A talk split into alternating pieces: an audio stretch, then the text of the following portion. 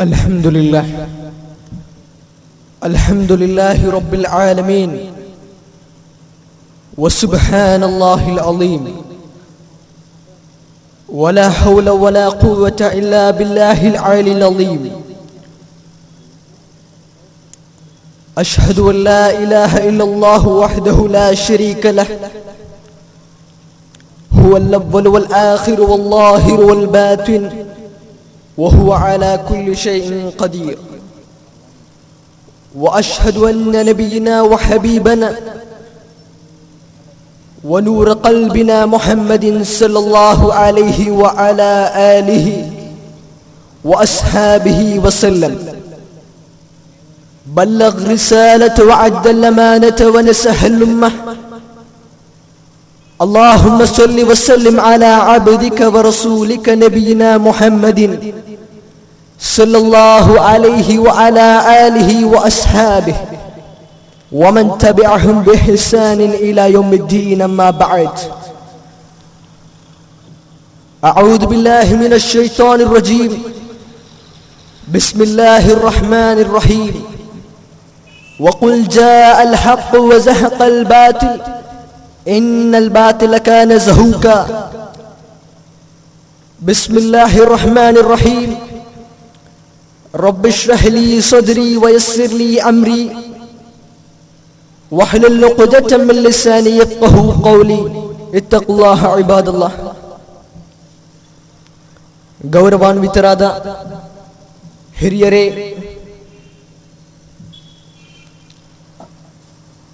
ಸಹೋದರ ಸಹೋದರಿಯರೇ ಅಸ್ಸಲಾಮು ಅಲೈಕುಂ ವರಹಮತುಲ್ಲಾಹಿ ವಬರಕಾತ್. ಅಲ್ಲಾಹನ ಶಾಂತಿ, ಅನುಗ್ರಹ, ದಯೆ ನಿಮ್ಮ ಮೇಲೆ ಇರಲಿ.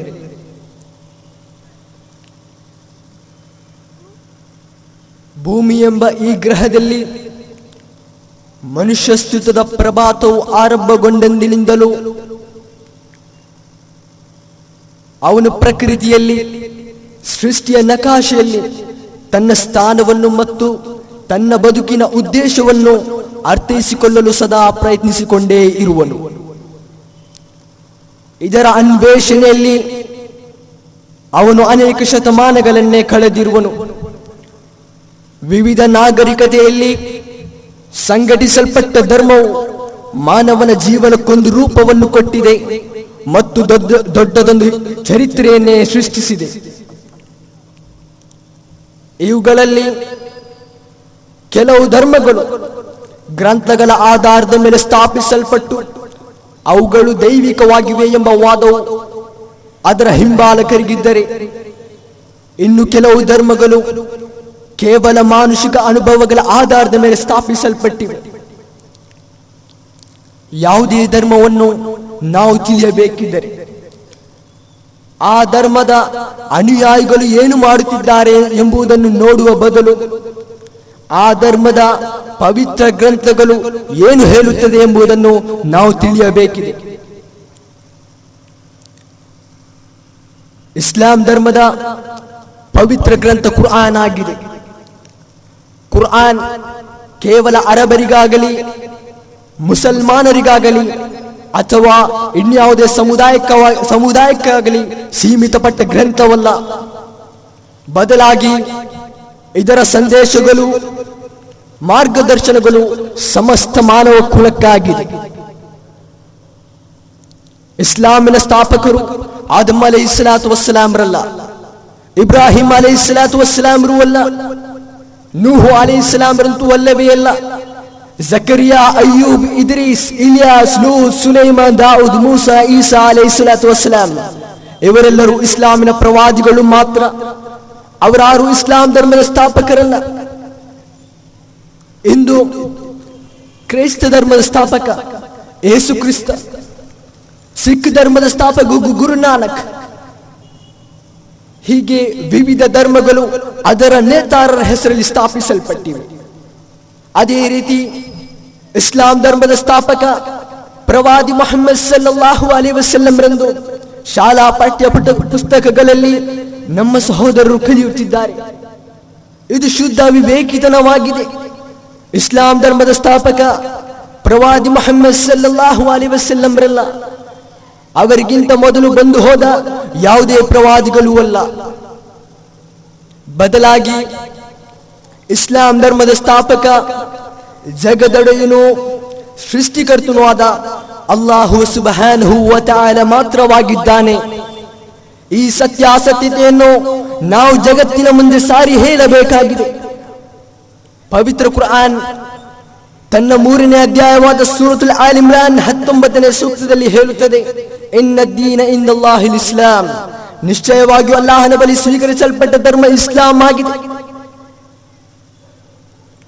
ಇಂದು ಲೋಕದಲ್ಲಿ ಅತ್ಯಂತ ಹೆಚ್ಚು ಚರ್ಚೆಗೊಳಪಟ್ಟ ಅಥವಾ ತಪ್ಪು ಕಲ್ಪನೆಗೆ ಒಳಪಟ್ಟ ಧರ್ಮ ಇಸ್ಲಾಂ ಆಗಿದೆ.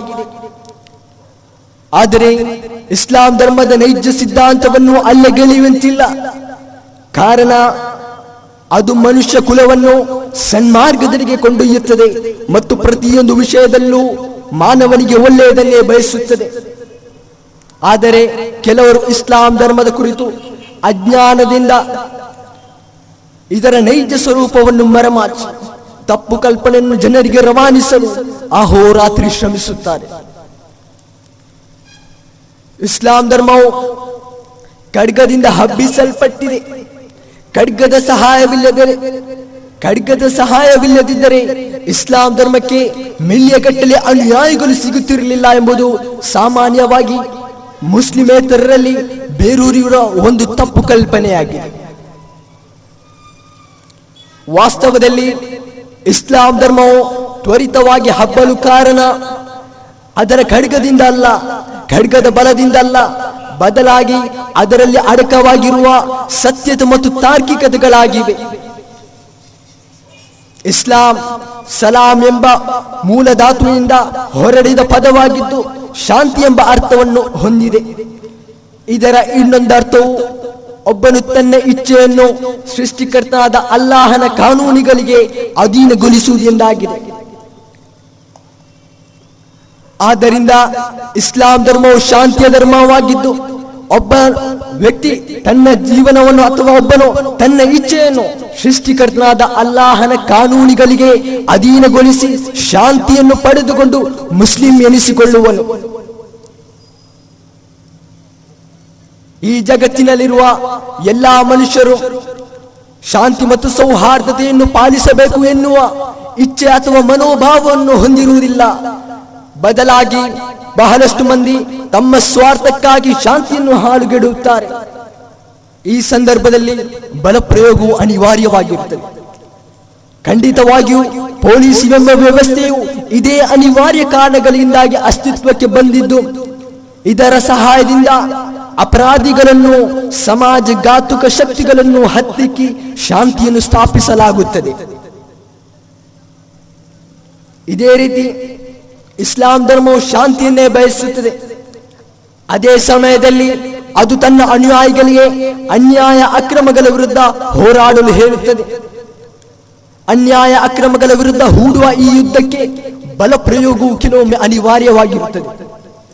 ಆದ್ದರಿಂದ ಇಸ್ಲಾಂ ಧರ್ಮದಲ್ಲಿ ಬಲ ಪ್ರಯೋಗವು ಅನ್ಯಾಯ ಅಕ್ರಮಗಳ ವಿರುದ್ಧ ನ್ಯಾಯ ಶಾಂತಿಯನ್ನು ಕಾಪಾಡಲು ಮಾತ್ರವೇ ಉಪಯೋಗಿಸಬಹುದಾಗಿದೆ.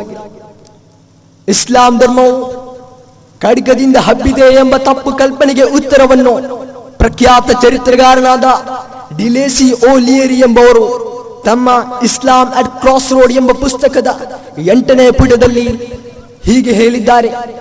History makes it clear that the legend of fanatical Muslims sweeping through the world and forcing Islam at the point of sword upon conquered races is one of the most fantastically absurd myth that historians have ever repeated. ಅಂದರೆ ಮತಾಂಧ ಮುಸ್ಲಿಮರು ಜಗತ್ತಿನಾದ್ಯಂತ ಜ- ಜಗತ್ತಿನಾದ್ಯಂತ ದಂಡಯಾತ್ರೆ ಮಾಡಿ ಖಡ್ಗದ ತುದಿಯಿಂದ ತಾವು ಜಯಿಸಿದ ಜನಾಂಗಗಳ ಮೇಲೆ ಇಸ್ಲಾಂ ಧರ್ಮವನ್ನು ಬಲವಂತವಾಗಿ ಹೇರಿದರು ಎಂಬ ಕಥೆಗಳು ಚರಿತ್ರಗಾರರು ಆಗಾಗ ಪುನರಾವರ್ತಿಸುತ್ತಿದ್ದ ಅಸಂಬದ್ಧ ಕಟ್ಟುಕತೆಗಳಾಗಿವೆ ಎಂದು ಇತಿಹಾಸವು ಸಾಕ್ಷಿ ನೀಡುತ್ತದೆ. ಸ್ಪೇನ್ ದೇಶವನ್ನು ಸುಮಾರು ಎಂಟುನೂರು ವರ್ಷಗಳಷ್ಟು ಕಾಲ ಮುಸ್ಲಿಮರು ಆಳಿದ್ದರು. ಆದರೆ ಅವರೆಂದು ಇಸ್ಲಾಂ ಧರ್ಮಕ್ಕೆ ಮತಾಂತರಗೊಳಿಸಲು ಖಡ್ಗವನ್ನು ಉಪಯೋಗಿಸಿರಲಿಲ್ಲ. ನಂತರದ ದಿನಗಳಲ್ಲಿ ಕ್ರೈಸ್ತ ಕ್ರುಸೇಡರ್ಗಳು, ಅಂದರೆ ಕ್ರೈಸ್ತ ಧರ್ಮದ ಯುದ್ಧದಲ್ಲಿ ಭಾಗವಹಿಸುವವರು ಮುಸ್ಲಿಮರನ್ನು ಹೊಡೆದೋಡಿಸುವರು ಅನಂತರ ನಮಾಜ್ಗಾಗಿ ಸಾರ್ವಜನಿಕವಾಗಿ ಆದಾನ್ ಬಾಂಗ್ ಕೊಡುವ ಒಬ್ಬನೇ ಒಬ್ಬ ಮುಸ್ಲಿಮನು ಅಲ್ಲಿರುವಂತಿರಲಿಲ್ಲ. ಅಲ್ಪಕಾಲದ ಬ್ರಿಟಿಷರು ಮತ್ತು ಫ್ರೆಂಚರ ಆಡಳಿತವನ್ನು ಹೊರತುಪಡಿಸಿದರೆ ಮುಸ್ಲಿಮರು ಸುಮಾರು ಸಾವಿರದ ನಾಲ್ನೂರು ವರ್ಷಗಳಷ್ಟು ಕಾಲ ಅರೇಬಿಯಾ ದೇಶವನ್ನು ಆಳಿದವರಾಗಿದ್ದಾರೆ. ಆದರೆ ಇಂದು ಅರೇಬಿಯಾದಲ್ಲಿ ಸುಮಾರು ಫೋರ್ಟೀನ್ ಮಿಲಿಯನ್ ಅಂದರೆ ಹದಿನಾಲ್ಕು ಮಿಲಿಯನ್ ಕಾಪ್ಟಿಕ್ ಕ್ರಿಶ್ಚಿಯನ್ ಅಂದರೆ ಕ್ರಿಶ್ಚಿಯನ್ ಧರ್ಮವನ್ನು ತಲೆತಲಾಂತರ ತಲೆತಲಾಂತರದಿಂದ ಅನುಸರಿಸಿಕೊಂಡು ಬಂದವರು ಅಲ್ಲಿ ವಾಸಿಸುತ್ತಿದ್ದಾರೆ. ಒಂದು ವೇಳೆ ಇಸ್ಲಾಂ ಧರ್ಮವು ಖಡ್ಗದಿಂದ ಹಬ್ಬಿದ, ವ್ಯಾಪಿಸಿದ ಧರ್ಮವಾಗಿದ್ದರೆ ಎಂದು ಒಬ್ಬನೇ ಒಬ್ಬ ಕ್ರಿಶ್ಚಿಯನ್ ಅರೇಬಿಯಾದಲ್ಲಿ ಉಳಿ, ಉಳಿಯಲು ಸಾಧ್ಯವಿರಲಿಲ್ಲ. ನಮ್ಮ ಈ ಭಾರತದ ಇತಿಹಾಸವನ್ನು ನೋಡಿದರೆ ಸುಮಾರು ಸಾವಿರಗಳಷ್ಟು ಕಾಲ ಮುಸ್ಲಿಮರ ಆಡಳಿತವನ್ನು ನೋಡಬಹುದು, ಕಾಣಬಹುದು. ಅವರಿಚ್ಛಿಸಿದರೆ ಭಾರತದ ಪ್ರತಿಯೊಬ್ಬ ಮುಸ್ಲಿಮೇತರನನ್ನು ಮತಾಂತರಗೊಳಿಸಲು ತಮ್ಮ ಅಧಿಕಾರ ಬಲವನ್ನು ಉಪಯೋಗಿಸಬಹುದಿತ್ತು. ಆದರೆ ಶೇಕಡ ಎಂಬತ್ತಕ್ಕಿಂತಲೂ ಹೆಚ್ಚಿನ ಮುಸ್ಲಿಮೇತರರೇ ಇಸ್ಲಾಂ ಧರ್ಮವು ಖಡ್ಗದಿಂದ ವ್ಯಾಪಿಸಿದ್ದಲ್ಲ ಎಂಬುದಕ್ಕೆ ಸಾಕ್ಷಿಯಾಗಿದ್ದಾರೆ. ಇಂಡೋನೇಷ್ಯಾ, ಇಂಡೋನೇಷ್ಯಾವು ಪ್ರಪಂಚದಲ್ಲೇ ಅತ್ಯಂತ ಮುಸ್ಲಿಮರನ್ನು ಹೊಂದಿದ ರಾಷ್ಟ್ರವಾಗಿದೆ. ಮಲೇಷ್ಯಾದಲ್ಲೂ ಮುಸ್ಲಿಮರೇ ಬಹುಸಂಖ್ಯಾತರಾಗಿದ್ದಾರೆ. ಒಂದು ವೇಳೆ ಇಸ್ಲಾಂ ಧರ್ಮವು ಖಡ್ಗದಿಂದ ವ್ಯಾಪಿಸಿದ್ದಾದರೆ, ಯಾವ ಖಡ್ಗದ ಬಲದಿಂದ? ಅಥವಾ ಯಾವ ಮುಸ್ಲಿಂ ಸೈನ್ಯ? ಅಥವಾ ಯಾವ ದಂಡನಾಯಕರು ಈ ದೇಶಕ್ಕೆ ದಂಡೆತ್ತಿ ಹೋಗಿದ್ದಾರೆಂಬುದನ್ನು ನಾವು ಪ್ರಶ್ನಿಸಬೇಕಾಗಿದೆ. ಆಫ್ರಿಕಾದ ಪೂರ್ವ ತೀರವು ಕೂಡ ಇಸ್ಲಾಂ ಧರ್ಮವು ವ್ಯಾಪಕವಾಗಿ ಹಬ್ಬಿದ ಪ್ರದೇಶವಾಗಿದ್ದು, ಇಲ್ಲಿಯೂ ಕೂಡ ಯಾವ ದಂಡನಾಯಕರು ದಂಡೆತ್ತಿ ಹೋದ ಕುರುಹುಗಳಿಲ್ಲ.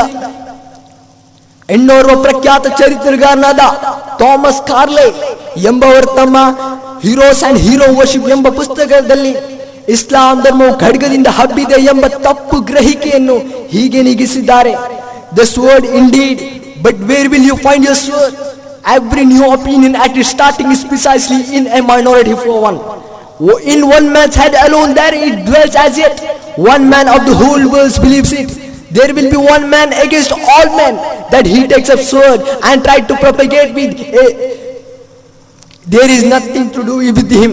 You, have, you should take your sword on the whole. A thing will propagate itself as it can. ಅಂದರೆ ಖಡ್ಗ ಅಂತಲೇ ಭಾವಿಸೋಣ ನೀವು ನಿಮ್ಮ ಖಡ್ಗವನ್ನು ಎಲ್ಲಿಂದ ಪಡೆಯುತ್ತೀರಿ ಪ್ರತಿಯೊಂದು ಹೊಸ ಅಭಿಪ್ರಾಯಗಳು ತನ್ನ ಆರಂಭದಲ್ಲಿ ಒಬ್ಬ ಏಕಾಂಗಿ ವ್ಯಕ್ತಿಯ ತಲೆಯಲ್ಲಿ ಮಾತ್ರ ಅದು ಇರುತ್ತದೆ ಅದು ಅಲ್ಲಿಯೇ ನೆಲೆಸಿರುತ್ತದೆ ಎಲ್ಲಾ ಮನುಷ್ಯರ ವಿರುದ್ಧ ಆತ ಏಕಾಂಗಿ ಆಗಿರುತ್ತಾನೆ. ಜಗತ್ತಿನಲ್ಲಿ ಒಬ್ಬ ಮಾತ್ರ ಅದರಲ್ಲಿ ನಂಬಿಕೆ ಇಟ್ಟಿರುತ್ತಾನೆ.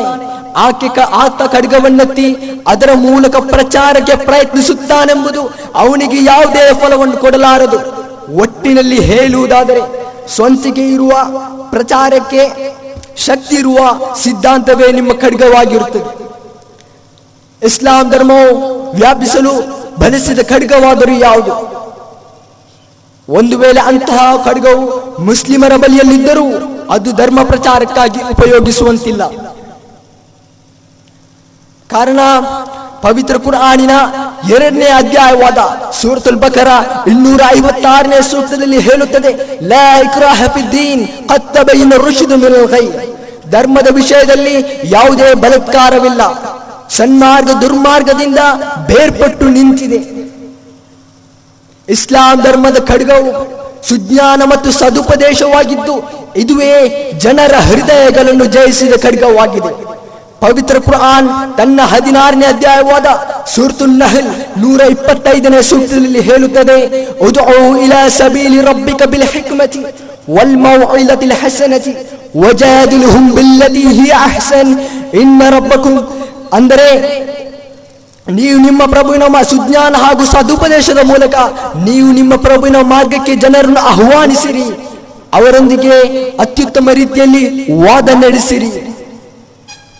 ಸಾವಿರದ ಒಂಬೈನೂರ ಎಂಬತ್ತಾರರಲ್ಲಿ ಅಲ್ಮನಾಕ್ ರೀಡರ್ಸ್ ಡೈಜೆಸ್ಟ್ನ ಒಂದು ಅಂಕನವಾದ ಅಲ್ಮನಾಕ್ನಲ್ಲಿ ಸಾವಿರದ ಒಂಬೈನೂರ ಮೂವತ್ತ ನಾಲ್ಕರಿಂದ ಸಾವಿರದ ಒಂಬೈನೂರ ಎಂಬತ್ತ ನಾಲ್ಕರವರೆಗಿನ ಜಗತ್ತಿನ ಎಲ್ಲಾ ಪ್ರಮುಖ ಧರ್ಮಗಳ ಸಮೀಕ್ಷೆಯನ್ನು ಒಂದು ಪ್ರಕಟಿಸಿತ್ತು. ಜಗತ್ತಿನೆಲ್ಲಾ ಧರ್ಮಗಳ ಬೆಳವಣಿಗೆಗಳ ಕುರಿತು ಒಂದು ಸಮೀಕ್ಷೆ. ಇದೇ ಸಮೀಕ್ಷೆಯನ್ನು ದಿ ಪ್ಲೇನ್ ಟ್ರೂತ್ ಎಂಬ ಪತ್ರಿಕೆಯು ಪ್ರಕಟಿಸಿತು. ಇದರ ವರದಿಯಂತೆ ಇಸ್ಲಾಂ ಧರ್ಮವು ಟೂ ತರ್ಟಿ ಫೈವ್ ಪರ್ಸೆಂಟ್ ಇನ್ನೂರ ಮೂವತ್ತೈದು ಶೇಕಡವಾರುಗಳೊಂದಿಗೆ ಮೊದಲ ಸ್ಥಾನದಲ್ಲೂ ಕ್ರಿಶ್ಚಿಯನ್ ಧರ್ಮವು ನಲವತ್ತೇಳು ಶೇಕಡಗಳೊಂದಿಗೆ ಎರಡನೇ ಸ್ಥಾನದಲ್ಲೂ ಇತ್ತು. ಈ ಐವತ್ತು ವರ್ಷಗಳ ಅವಧಿಯಲ್ಲಿ ಇಸ್ಲಾಂ ಧರ್ಮಕ್ಕೆ ಬಲತ್ಕಾರವನ್ನು ಅಥವಾ ಇಸ್ಲಾಂ ಧರ್ಮಕ್ಕೆ ಮತಾಂತರಗೊಳಿಸಲು ನಡೆದ ಯುದ್ಧವಾದರೂ ಯಾವುದು? ದಂಡಯಾತ್ರೆಗಳಾಗಲಿ, ಯುದ್ಧಗಳಾಗಲಿ ನಡೆದಿರುವುದು ಕಂಡು ಕಂಡುಬರುವುದಿಲ್ಲ. ಇಂದು ಅಮೆರಿಕ ಮತ್ತು ಯುರೋಪ್ಗಳಲ್ಲಿ ತ್ವರಿತವಾಗಿ ಹಬ್ಬುವ ಧರ್ಮವು ಇಸ್ಲಾಂ ಆಗಿದೆ. ಇಷ್ಟೊಂದು ದೊಡ್ಡ ಸಂಖ್ಯೆಯಲ್ಲಿ ಪಾಶ್ಚಾತ್ಯರು ಇಸ್ಲಾಂ ಧರ್ಮವನ್ನು ಸ್ವೀಕರಿಸಲು ಯಾವ ಖಡ್ಗವು ಪ್ರೇರೇಪಿಸುತ್ತಿದೆ. ವಾಸ್ತವದಲ್ಲಿ ಡಾಕ್ಟರ್ ಜೋಸೆಫ್ ಆಡಮ್ ಪಿಯರ್ಸನ್ ರವರ ಮಾತು ಅತ್ಯಂತ ಅರ್ಥಪೂರ್ಣವಾಗಿದೆ. ಅವರು ಹೇಳುತ್ತಾರೆ ಅರಬರ ಕೈಯಿಂದ ಅಣುಬಾಂಬ್ ಬೀರುವುದರ ಬಗ್ಗೆ ಭಯಭೀತರಾಗಿರುವ ಜನರು ಇಸ್ಲಾಮಿ ಬಾಂಬ್ ಹದಿನಾಲ್ಕು ಶತಮಾನದ ಹಿಂದೆ ಪ್ರವಾದಿ ಮೊಹಮ್ಮದರ ಜನ್ಮದಿನದಿಂದಲೇ ಬಿದ್ದಿದೆ ಎಂಬುದನ್ನು ತಿಳಿಯಲು ವಿಫಲರಾಗಿರುತ್ತಾರೆ. ಮುಸ್ಲಿಮರು ಮೂಲಭೂತವಾದಿಗಳಾಗಿದ್ದಾರೆ ಮತ್ತು ಭಯೋತ್ಪಾದಕರಾಗಿದ್ದಾರೆ. ಇದು ಸಾಮಾನ್ಯವಾಗಿ ಇಂದು ನಾವು ಕೇಳಿ ಬರುತ್ತಿರುವ ಒಂದು ತಪ್ಪು ಕಲ್ಪನೆಯಾಗಿದೆ. ಇದು ಯಾವುದೇ ಧಾರ್ಮಿಕ ಚರ್ಚೆ ಅಥವಾ ಜಾಗತಿಕ ಮಟ್ಟದ ಇನ್ನಾವುದೇ ಚರ್ಚೆಯಲ್ಲಿ ಪದೇ ಪದೇ ಮುಸ್ಲಿಮರತ್ತಲೇ ನೇರವಾಗಿ ಅಥವಾ ಪರೋಕ್ಷವಾಗಿ ಉರುಳಿಕೊಂಡು ಬರುತ್ತಿರುವ ಪ್ರಶ್ನೆಯಾಗಿದೆ. ಇಸ್ಲಾಂ ಹಾಗೂ ಮುಸ್ಲಿಮರ ಬಗ್ಗೆ ಕೆಟ್ಟ ಅಭಿಪ್ರಾಯವನ್ನುಂಟು ಮಾಡುವ ಇಂತಹ ಸುಳ್ಳು ವರದಿಗಳನ್ನು, ಇಂತಹ ಸುಳ್ಳು ವರದಿಗಳನ್ನು, ತಪ್ಪಾದ ಧೋರಣೆಗಳನ್ನು ಮುಸ್ಲಿಮರ ವಿರುದ್ಧ ಕೆಲವು ಸ್ಥಾಪಿತ ಹಿತಾಸಕ್ತಿಯ ಹೆಚ್ಚಿನ ಮಾಧ್ಯಮಗಳಲ್ಲಿ ನಮಗೆ ಕಾಣಬಹುದು. ಇಂತಹ ತಪ್ಪಾದ ಧೋರಣೆಗಳು ಮುಸ್ಲಿಮರ ವಿರುದ್ಧ ಕೋಮು ಭಾವನೆಗಳನ್ನು ಕೆರಳಿಸಿ ಅವರ ಮೇಲೆ ದೌರ್ಜನ್ಯವನ್ನು ನಡೆಯುವಂತಹ ಸ್ಥಿತಿಯನ್ನು ಉಂಟು ಮಾಡುತ್ತದೆ. ಅಮೆರಿಕದ ಮಾಧ್ಯಮಗಳು ಮುಸ್ಲಿಂ ವಿರೋಧಿ ಅಭಿಯಾನದಲ್ಲಿ ತಮ್ಮನ್ನು ಹೇಗೆ ಸಕ್ರಿಯವಾಗಿಸಿಕೊಂಡಿದೆ ಎಂಬುದಕ್ಕೆ ಸೆಪ್ಟೆಂಬರ್ ಹನ್ನೊಂದು, ಎರಡು ಸಾವಿರ ಒಂದರ ನಂತರ ನಡೆದ ಘಟನೆಗಳೆಲ್ಲ ನಮಗೆ ಪ್ರತ್ಯಕ್ಷ ಸಾಕ್ಷಿಯಾಗಿದೆ. ಈಗ ನಾವು ಮೂಲಭೂತವಾದ ಮತ್ತು ಭೀತಿವಾದ ಎಂಬ ಆರೋಪಗಳ ನಿಜ ಸ್ಥಿತಿಯನ್ನು ಪರಿಶೋಧಿಸೋಣ. ಒಬ್ಬ ವ್ಯಕ್ತಿ ತಾನು ಅನುಸರಿಸುವ ಅನುಸರಿಸುವ ಸಿದ್ಧಾಂತಕ್ಕೆ ಅಥವಾ ಮೂಲಭೂತ ತತ್ವಗಳಿಗೆ ನಿಷ್ಠಾವಂತನಾಗಿರುವುದಾದರೆ ಅವನನ್ನು ಒಬ್ಬ ಮೂಲಭೂತವಾದಿ ಎಂದು ಕರೆಯಬಹುದು. ಒಬ್ಬ ವ್ಯಕ್ತಿ ತಾನು ಅನುಸರಿಸುವ ಸಿದ್ಧಾಂತಕ್ಕೆ ಅಥವಾ ಮೂಲಭೂತ ತತ್ವಗಳಿಗೆ ನಿಷ್ಠಾವಂತನಾಗಿರುವುದಾದರೆ ಅವನನ್ನು ಒಬ್ಬ ಮೂಲಭೂತವಾದಿ ಎಂದು ಕರೆಯಬಹುದು. ಉದಾಹರಣೆಗೆ, ಒಬ್ಬ ವ್ಯಕ್ತಿಯು ಉತ್ತಮ ವೈದ್ಯನೆಂದು ಗುರುತಿಸಲ್ಪಡಬೇಕಾದರೆ ಅವನು ವೈದ್ಯಶಾಸ್ತ್ರದ ಮೂಲಭೂತ ತತ್ವಗಳನ್ನು, ಶಿಕ್ಷಣವನ್ನು ಅರಿತಿರಬೇಕಾಗಿದ್ದು ಅದನ್ನು ಅವನು ಕಟ್ಟುನಿಟ್ಟಾಗಿ ಪಾಲಿಸುವವನಾಗಿರಬೇಕು. ಹಾಗಾದರೆ ಅವನು ವೈದ್ಯ ವೈದ್ಯಕೀಯ ಶಾಸ್ತ್ರದ ಮೂಲಭೂತವಾದಿಯಾಗುತ್ತಾನೆ. ಅದೇ ರೀತಿ ಒಬ್ಬ ವ್ಯಕ್ತಿಯು ಉತ್ತಮ ಗಣಿತ ತಜ್ಞರೆಂದು ಪರಿಗಣಿಸಲ್ಪಡಬೇಕಾದರೆ ಅವನು ಗಣಿತ ಶಾಸ್ತ್ರದ ಮೂಲ ತತ್ವಗಳನ್ನು, ಅದರಂತೆ ಅದರ ನಿಯಮಗಳನ್ನು ಕಡ್ಡಾಯವಾಗಿ ಪಾಲಿಸಬೇಕಾಗುತ್ತದೆ. ಅದೇ ರೀತಿ ಒಬ್ಬ ವ್ಯಕ್ತಿಯು ಶ್ರೇಷ್ಠ ವಿಜ್ಞಾನಿಯಾಗಬೇಕಾದರೆ ಅವನು ವೈಜ್ಞಾನಿಕ ಕ್ಷೇತ್ರದ ಮೂಲಭೂತ ತತ್ವಗಳನ್ನು ಅದರಂತಾದ ಅದರ ನಿಯಮಗಳನ್ನು ಕಡ್ಡಾಯವಾಗಿ ಅನುಸರಿಸುವ, ಅನುಸರಿಸುವವನಾಗಿರಬೇಕು ಮತ್ತು ಅರಿಯುವವನಾಗಿರಬೇಕು. ಹಾಗಾದರೆ ಅವನು ವೈಜ್ಞಾನಿಕ ಶಾಸ್ತ್ರ, ಶಾಸ್ತ್ರದ ಮೂಲಭೂತವಾದಿಯಾಗುತ್ತಾನೆ. ಎಲ್ಲ ಮೂಲಭೂತವಾದಿಗಳು ಸಮಾನರಲ್ಲ. ಎಲ್ಲ ಮೂಲಭೂತವಾದಿಗಳನ್ನು ಒಂದೇ ದೃಷ್ಟಿಯಲ್ಲಿ, ಅಂದರೆ ಒಳ್ಳೆಯವರು ಮತ್ತು ಕೆಟ್ಟವರು ಎಂದು ವಿಭಾಗಿಸಲು ಸಾಧ್ಯವಿಲ್ಲ. ಇಂತಹ ಒಳ್ಳೆಯ ಮತ್ತು ಕೆಟ್ಟ ಮೂಲಭೂತವಾದಿ ಎಂಬ ವಿಭಾಗೀಕರಣವು ಅವರು ಕಾರ್ಯವೆಸಗುವ ಕ್ಷೇತ್ರವನ್ನು ಅವಲಂಬಿಸಿಕೊಂಡಿದೆ. ಉದಾಹರಣೆಗೆ, ಒಬ್ಬ ಮೂಲಭೂತವಾದಿ ದರೋಡೆಕೋರ ಅಥವಾ ಕಳ್ಳನು ಸಮಾಜ ಕಂಟಕನಾಗಿರುವುದರಿಂದ ಅವನು ಕೆಟ್ಟ ಮೂಲಭೂತವಾದಿ ಎಂದು ಪ್ರತ್ಯೇಕಿಸಲ್ಪಡುತ್ತಾನೆ. ಅದೇ ರೀತಿ, ಒಬ್ಬ ಮೂಲಭೂತವಾದಿ ವೈದ್ಯನಿಂದ ಸಮಾಜವು ಬಹಳಷ್ಟು ಪ್ರಯೋಗ, ಪ್ರಯೋಜನವನ್ನು ಪಡುತ್ತದೆ ಅವನು ಒಳ್ಳೆಯ ಮೂಲಭೂತವಾದಿ ಎಂದು ಪರಿಗಣಿಸಿಕೊಂಡು ಸಮಾಜವು ಅವನನ್ನು ಗೌರವಿಸುತ್ತದೆ. ಅದೇ ರೀತಿ ನಾನೊಬ್ಬ ಮುಸ್ಲಿಂ ಮೂಲಭೂತವಾದಿ ಎನ್ನಲು ಹೆಮ್ಮೆ ಪಡುತ್ತೇನೆ. ನಾನೊಬ್ಬ ಮುಸ್ಲಿಂ ಮೂಲಭೂತವಾದಿಯಾಗಿದ್ದು ಸೃಷ್ಟಿಕರ್ತನಾದ ಅಲ್ಲಾಹನ ಕೃಪೆಯಿಂದ ಇಸ್ಲಾಂ ಧರ್ಮದ ಮೂಲ ತತ್ವಗಳನ್ನು ಅರಿತುಕೊಂಡು ಅದನ್ನು ಕಟ್ಟುನಿಟ್ಟಾಗಿ ಪಾಲಿಸುವವನು, ಇನ್ನೊಬ್ಬರಿಗೆ ಅದನ್ನು ತಲುಪಿಸುವವನು ಆಗಿರುವೆನು. ಒಬ್ಬ ನೈಜ ಮುಸ್ಲಿಮನು ತನ್ನನ್ನು ಒಬ್ಬ ಮೂಲಭೂತವಾದಿ ಎಂದು ಪರಿಚಯಿಸಿಕೊಳ್ಳಲು ಸಂಕೋಚ ಪಡಲಾರನು. ಏಕೆಂದರೆ ಇಸ್ಲಾಂ ಧರ್ಮದ ತತ್ವಗಳು ಮಾತ್ರವೇ ಮಾನವ ಕುಲಕ್ಕೆ ಹಿತಕಾರಿ ಎಂದು ನಾನು ಸ್ಪಷ್ಟವಾಗಿ ಅರಿತಿರುವೆನು. ಮಾನವ ಜನಾಂಗಕ್ಕೆ ಹಾನಿಕಾರಿಯಾಗುವಂತಹ ಯಾವುದೇ ತತ್ವಗಳು ಅಥವಾ ಬೋಧನೆಗಳು ಇಸ್ಲಾಂನಲ್ಲಿ ಕಾಣಲು ಸಾಧ್ಯವಿಲ್ಲ. ಮತ್ತು ಬಹಳಷ್ಟು ಮಂದಿ ಇಸ್ಲಾಂನ ಬಗ್ಗೆ ತಪ್ಪು ಕಲ್ಪನೆಗಳನ್ನು ಹೊಂದಿರುವರು. ಮತ್ತು ಇದರ ತತ್ವಗಳು, ಬೋಧನೆಗಳು ಪ್ರಾಯೋಗಿಕವಲ್ಲವೆಂದು ಹೇಳುವರು. ಇದಕ್ಕೆ ಕಾರಣ ಈ ಧರ್ಮದ ಬಗೆಗೆ ಇವರಿಗಿರುವ ಜ್ಞಾನದ ಕೊರತೆಯು ದೊರಕಿರುವ ತಪ್ಪು ಮಾಹಿತಿಗಳು ಆಗಿರುತ್ತದೆ. ಆದರೆ ಪೂರ್ವಗ್ರಹ ಪೀಡಿತನಾಗದೆ ವಿಮರ್ಶನಾತ್ಮಕವಾಗಿಯೂ ವಿಶ್ಲೇಷಿಸಿದ್ದಲ್ಲಿ ಅದು ವೈಯಕ್ತಿಕವಾಗಿಯೂ ಸಾಮಾಜಿಕವಾಗಿಯೂ ಸಂಪೂರ್ಣ ಒಳಿತಾಗಿರುತ್ತದೆ ಎಂಬ ವಾಸ್ತವಿಕತೆಯಿಂದ ಯಾರೊಬ್ಬನು ವಂಚಿತನಾಗಲಾರನು. ಆಕ್ಸ್ಫರ್ಡ್ ನಿಘಂಟಿನ ಪ್ರಕಾರ ಮೂಲಭೂತವಾದಿ ಎಂದರೆ strict maintenance of ancient of fundamental doctrines of any religion especially ಇಸ್ಲಾಂ ಧರ್ಮದ ಪುರಾತನ ಅಥವಾ ಮೂಲಭೂತ ತತ್ವಗಳನ್ನು ಕಟ್ಟುನಿಟ್ಟಾಗಿ ಪಾಲಿಸುವುದು ವಿಶೇಷತ ಇಸ್ಲಾಂ ಈ ರೀತಿಯ ವ್ಯಾಖ್ಯಾನಗಳಿಂದ ಒಂದು ವರ್ಗದ ಜನರು ತಮ್ಮ ದುರುದ್ದೇಶದಿಂದ ಕೂಡಿದ ದೋಷಾಪೂರಿತ ನಂಬಿಕೆಯನ್ನು ಮತ್ತು ಭಾವನೆಯನ್ನು ದೋಷಾಪೂರಿತ ಭಾವನೆಯನ್ನು ಅವರ ಜನಮುಕ್ತ ಜನರ ಮೇಲೆ ಅವರ ಅರಿವಿಗೆ ಬಾರದಂತೆ ಹೇರಲು ಪ್ರಯತ್ನಿಸುವರು. ಇಂದೊಬ್ಬನ ಮುಂದೆ ಮೂಲಭೂತ ಮೂಲಭೂತವಾದಿ ಎಂದು ಕೂಡಲೇ ಗಡ್ಡ ಬಿಟ್ಟ ಮುಸ್ಲಿಂ ನಾಮಧಾರಿ ಉಗ್ರವಾದಿಯ ಚಿತ್ರವು ಅವನ ಮನಸ್ಸಿನಲ್ಲಿ ಮೂಡುತ್ತದೆ. ಭಯೋತ್ಪಾದಕಂದ್ರೆ ಯಾರು? ಭಯವನ್ನು ಹುಟ್ಟಿಸುವವನೇ ಭಯೋತ್ಪಾದಕನಾಗಿದ್ದಾನೆ. ಭಯವನ್ನು ಹುಟ್ಟಿಸುವವನೇ ಭಯೋತ್ಪಾದಕ. ಉದಾಹರಣೆಗೆ ಒಬ್ಬ ದರೋಡೆಕೋರನು ಒಬ್ಬ ಕಳ್ಳನು. ಅವನು ಪೊಲೀಸ್ನನ್ನು ನೋಡಿದ ಕೂಡಲೇ ಭಯಭೀತನಾಗುತ್ತಾನೆ. ಆದ್ದರಿಂದ ಪೊಲೀಸನು ದರೋಡೆಕೋರನಿಗೆ ಭಯೋತ್ಪಾದಕನಾಗಿದ್ದಾನೆ. ಇದರಂತೆ ಪ್ರತಿಯೊಬ್ಬ ಮುಸ್ಲಿಮನು ಸಮಾಜಘಾತುಕ ಶಕ್ತಿಗಳಾದ ಕಳ್ಳರು ಸಮ ಕೊಲೆಗುಡುಕರು ದರಡುಕೋರು ಮುಂತಾದ ವ್ಯಕ್ತಿಗಳಿಗೆ ಭಯವನ್ನು ಹುಟ್ಟಿಸಬೇಕು.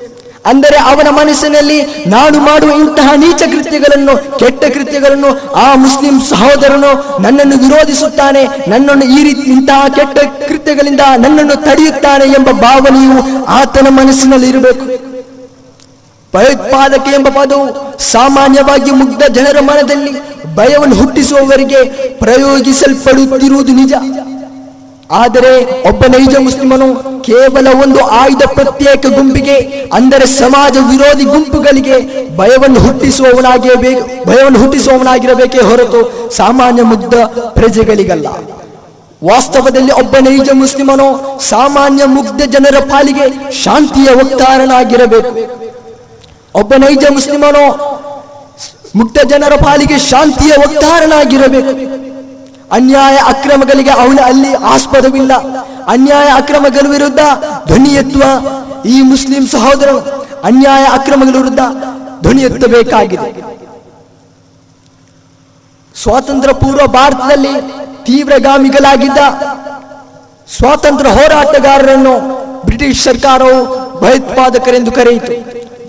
ಸ್ವಾತಂತ್ರ್ಯ ಹೋರಾಟಗಾರನಲ್ಲಿ ಆದರೆ ಅದೇ ಜನರನ್ನು ಭಾರತೀಯರು ಅದೇ ಕಾರ್ಯಕ್ಕಾಗಿ, ಭಾರತೀಯರು ಅದೇ ಕಾರ್ಯಕ್ಕಾಗಿ ದೇಶಭಕ್ತರೆಂಬ ಹೆಸರಿನಿಂದ ಗೌರವಿಸಿತು. ಒಂದೇ ವ್ಯಕ್ತಿ, ಒಂದೇ ಕಾರ್ಯ, ಎರಡು ಬಿರುದುಗಳು. ಸ್ವಾತಂತ್ರ್ಯ, ಉದಾಹರಣೆ ಭಗತ್ ಸಿಂಗ್, ಸ್ವಾತಂತ್ರ್ಯ ಹೋರಾಟಗಾರರು, ಚಂದ್ರಶೇಖರ್ ಆಜಾದ್. ಬ್ರಿಟಿಷರು, ಬ್ರಿಟಿಷ್ ಸರ್ಕಾರಕ್ಕೆ ಬ್ರಿಟಿಷರಿಗೆ ಭಾರತವನ್ನು ಆಳುವ ಹಕ್ಕು ಇದೆ ಎನ್ನುವ ಒಂದು ಗುಂಪು ಇದನ್ನು ಭಯೋತ್ಪಾದನೆ ಎಂದು ಕರೆಯಿತು. ಬ್ರಿಟಿಷರಿಗೆ ಭಾರತವನ್ನು ಆಳುವ ಹಕ್ಕು ಇಲ್ಲ ಎನ್ನುವ ಒಂದು ಗುಂಪು ಇದನ್ನೇ ದೇಶಭಕ್ತಿ ಎಂದು ಕರೆಯಿತು. ಒಂದೇ ವ್ಯಕ್ತಿ, ಒಂದೇ ಕಾರ್ಯ, ಎರಡು ಬಿರುದುಗಳು. ಆದ್ದರಿಂದ ಒಬ್ಬ ವ್ಯಕ್ತಿಯ ಬಗ್ಗೆ ತೀರ್ಮಾನಿಸುವಾಗ ಅವನಿಗೂ ವಾದಿಸಲು ಅವಕಾಶವನ್ನು ಕೊಟ್ಟು ಎರಡೂ ಕಡೆಯ ವಾದಗಳನ್ನು ಆಲಿಸಿ ಘಟನೆಯ ಹಿಂದಿನ ಕಾರಣ ಉದ್ದೇಶಗಳೆರಡನ್ನು ಪರಿಗಣಿಸಿ ತೀರ್ಮಾನಿಸುವುದೇ ಅನಿವಾರ್ಯವಾಗಿರುತ್ತದೆ. ಎಂದು ಸಾಮಾನ್ಯವಾಗಿ ಜಿಹಾದ್ ಎಂಬ ಪದವು ಕೇಳಿ ಬರುತ್ತಿದೆ. ಜಿಹಾದ್ ಎಂಬ ಪದಕ್ಕೆ, ಜಿಹಾದ್ ಎಂಬ ಪದ ಅಪಾರ್ಥಕ್ಕೊಳಗಾಗಿದೆ. ಜಿಹಾದ್ ಎಂಬ ಪದಕ್ಕೆ ತ್ಯಾಗ ಪರಿಶ್ರಮ ಎಂಬ ಅರ್ಥಗಳಿವೆ.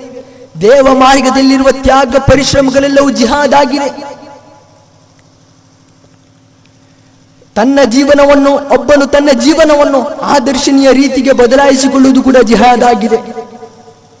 ದೇವ ಮಾರ್ಗದಲ್ಲಿ ಸೊತ್ತು ಮತ್ತು ದೇಹವನ್ನು ವಿನಿಯೋಗಿಸುವುದು ಕೂಡ ಜಿಹಾದ್ ಆಗಿದೆ ಅನ್ಯಾಯ ಅಕ್ರಮಗಳು, ಅನ್ಯಾಯ ಅಕ್ರಮವು ತೊಲಗಿ ಶಾಂತಿಯ ಸಂಸ್ಥಾಪನೆಗಾಗಿ ಇಸ್ಲಾಂ ಯುದ್ಧದ ಅನುಮತಿಯನ್ನು ನೀಡಿದೆ.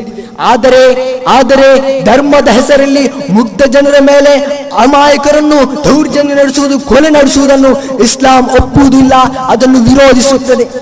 ಪವಿತ್ರ ಕುರ್ಆನಿನ ಐದನೇ ಅಧ್ಯಾಯವಾದ ಸೂರತುಲ್ ಮಾಯಿದ ಮೂವತ್ತೆರಡನೇ ಸೂಕ್ತದಲ್ಲಿ ಹೇಳುತ್ತದೆ ಮನ್ ಕತಲ ನಫ್ಸನ್ ಬಿಗೈರಿ ನಫ್ಸಿನ್ ಔ ಫಸಾದಿನ್ ಫಿಲ್ ಅರ್ದ್ ಫಕಅನ್ನಮಾ ಕತಲ الناس ಜಮೀಆ ವಮನ್ ಅಹ್ಯಾಹ ಫಕಅನ್ನಮಾ ಅಹ್ಯಾ الناس ಜಮೀಆ ಒಬ್ಬ ಮಾನವನ ಕೊಲೆಯ ಬದಲಿಗೆ ಅಥವಾ ಭೂಮಿಯಲ್ಲಿ ಶೋಭೆಯುಂಟು ಮಾಡುವ ಕಾರಣಕ್ಕಾಗಿ ಹೊರತು ಯಾರಾದರೂ ಒಬ್ಬನನ್ನು ಕೊಂದರೆ, ಯಾರಾದರೂ ಒಬ್ಬನನ್ನು ಕೊಂದರೆ, ಅವನು ಸಕಲ ಮಾನವನನ್ನೇ ಕೊಂದ ಹಾಗೆ. ಯಾರಾದರೂ ಒಬ್ಬನನ್ನು ಕೊಂದರೆ, ಅವನು ಸಕಲ ಮಾನವನನ್ನೇ ಕೊಂದ ಹಾಗೆ.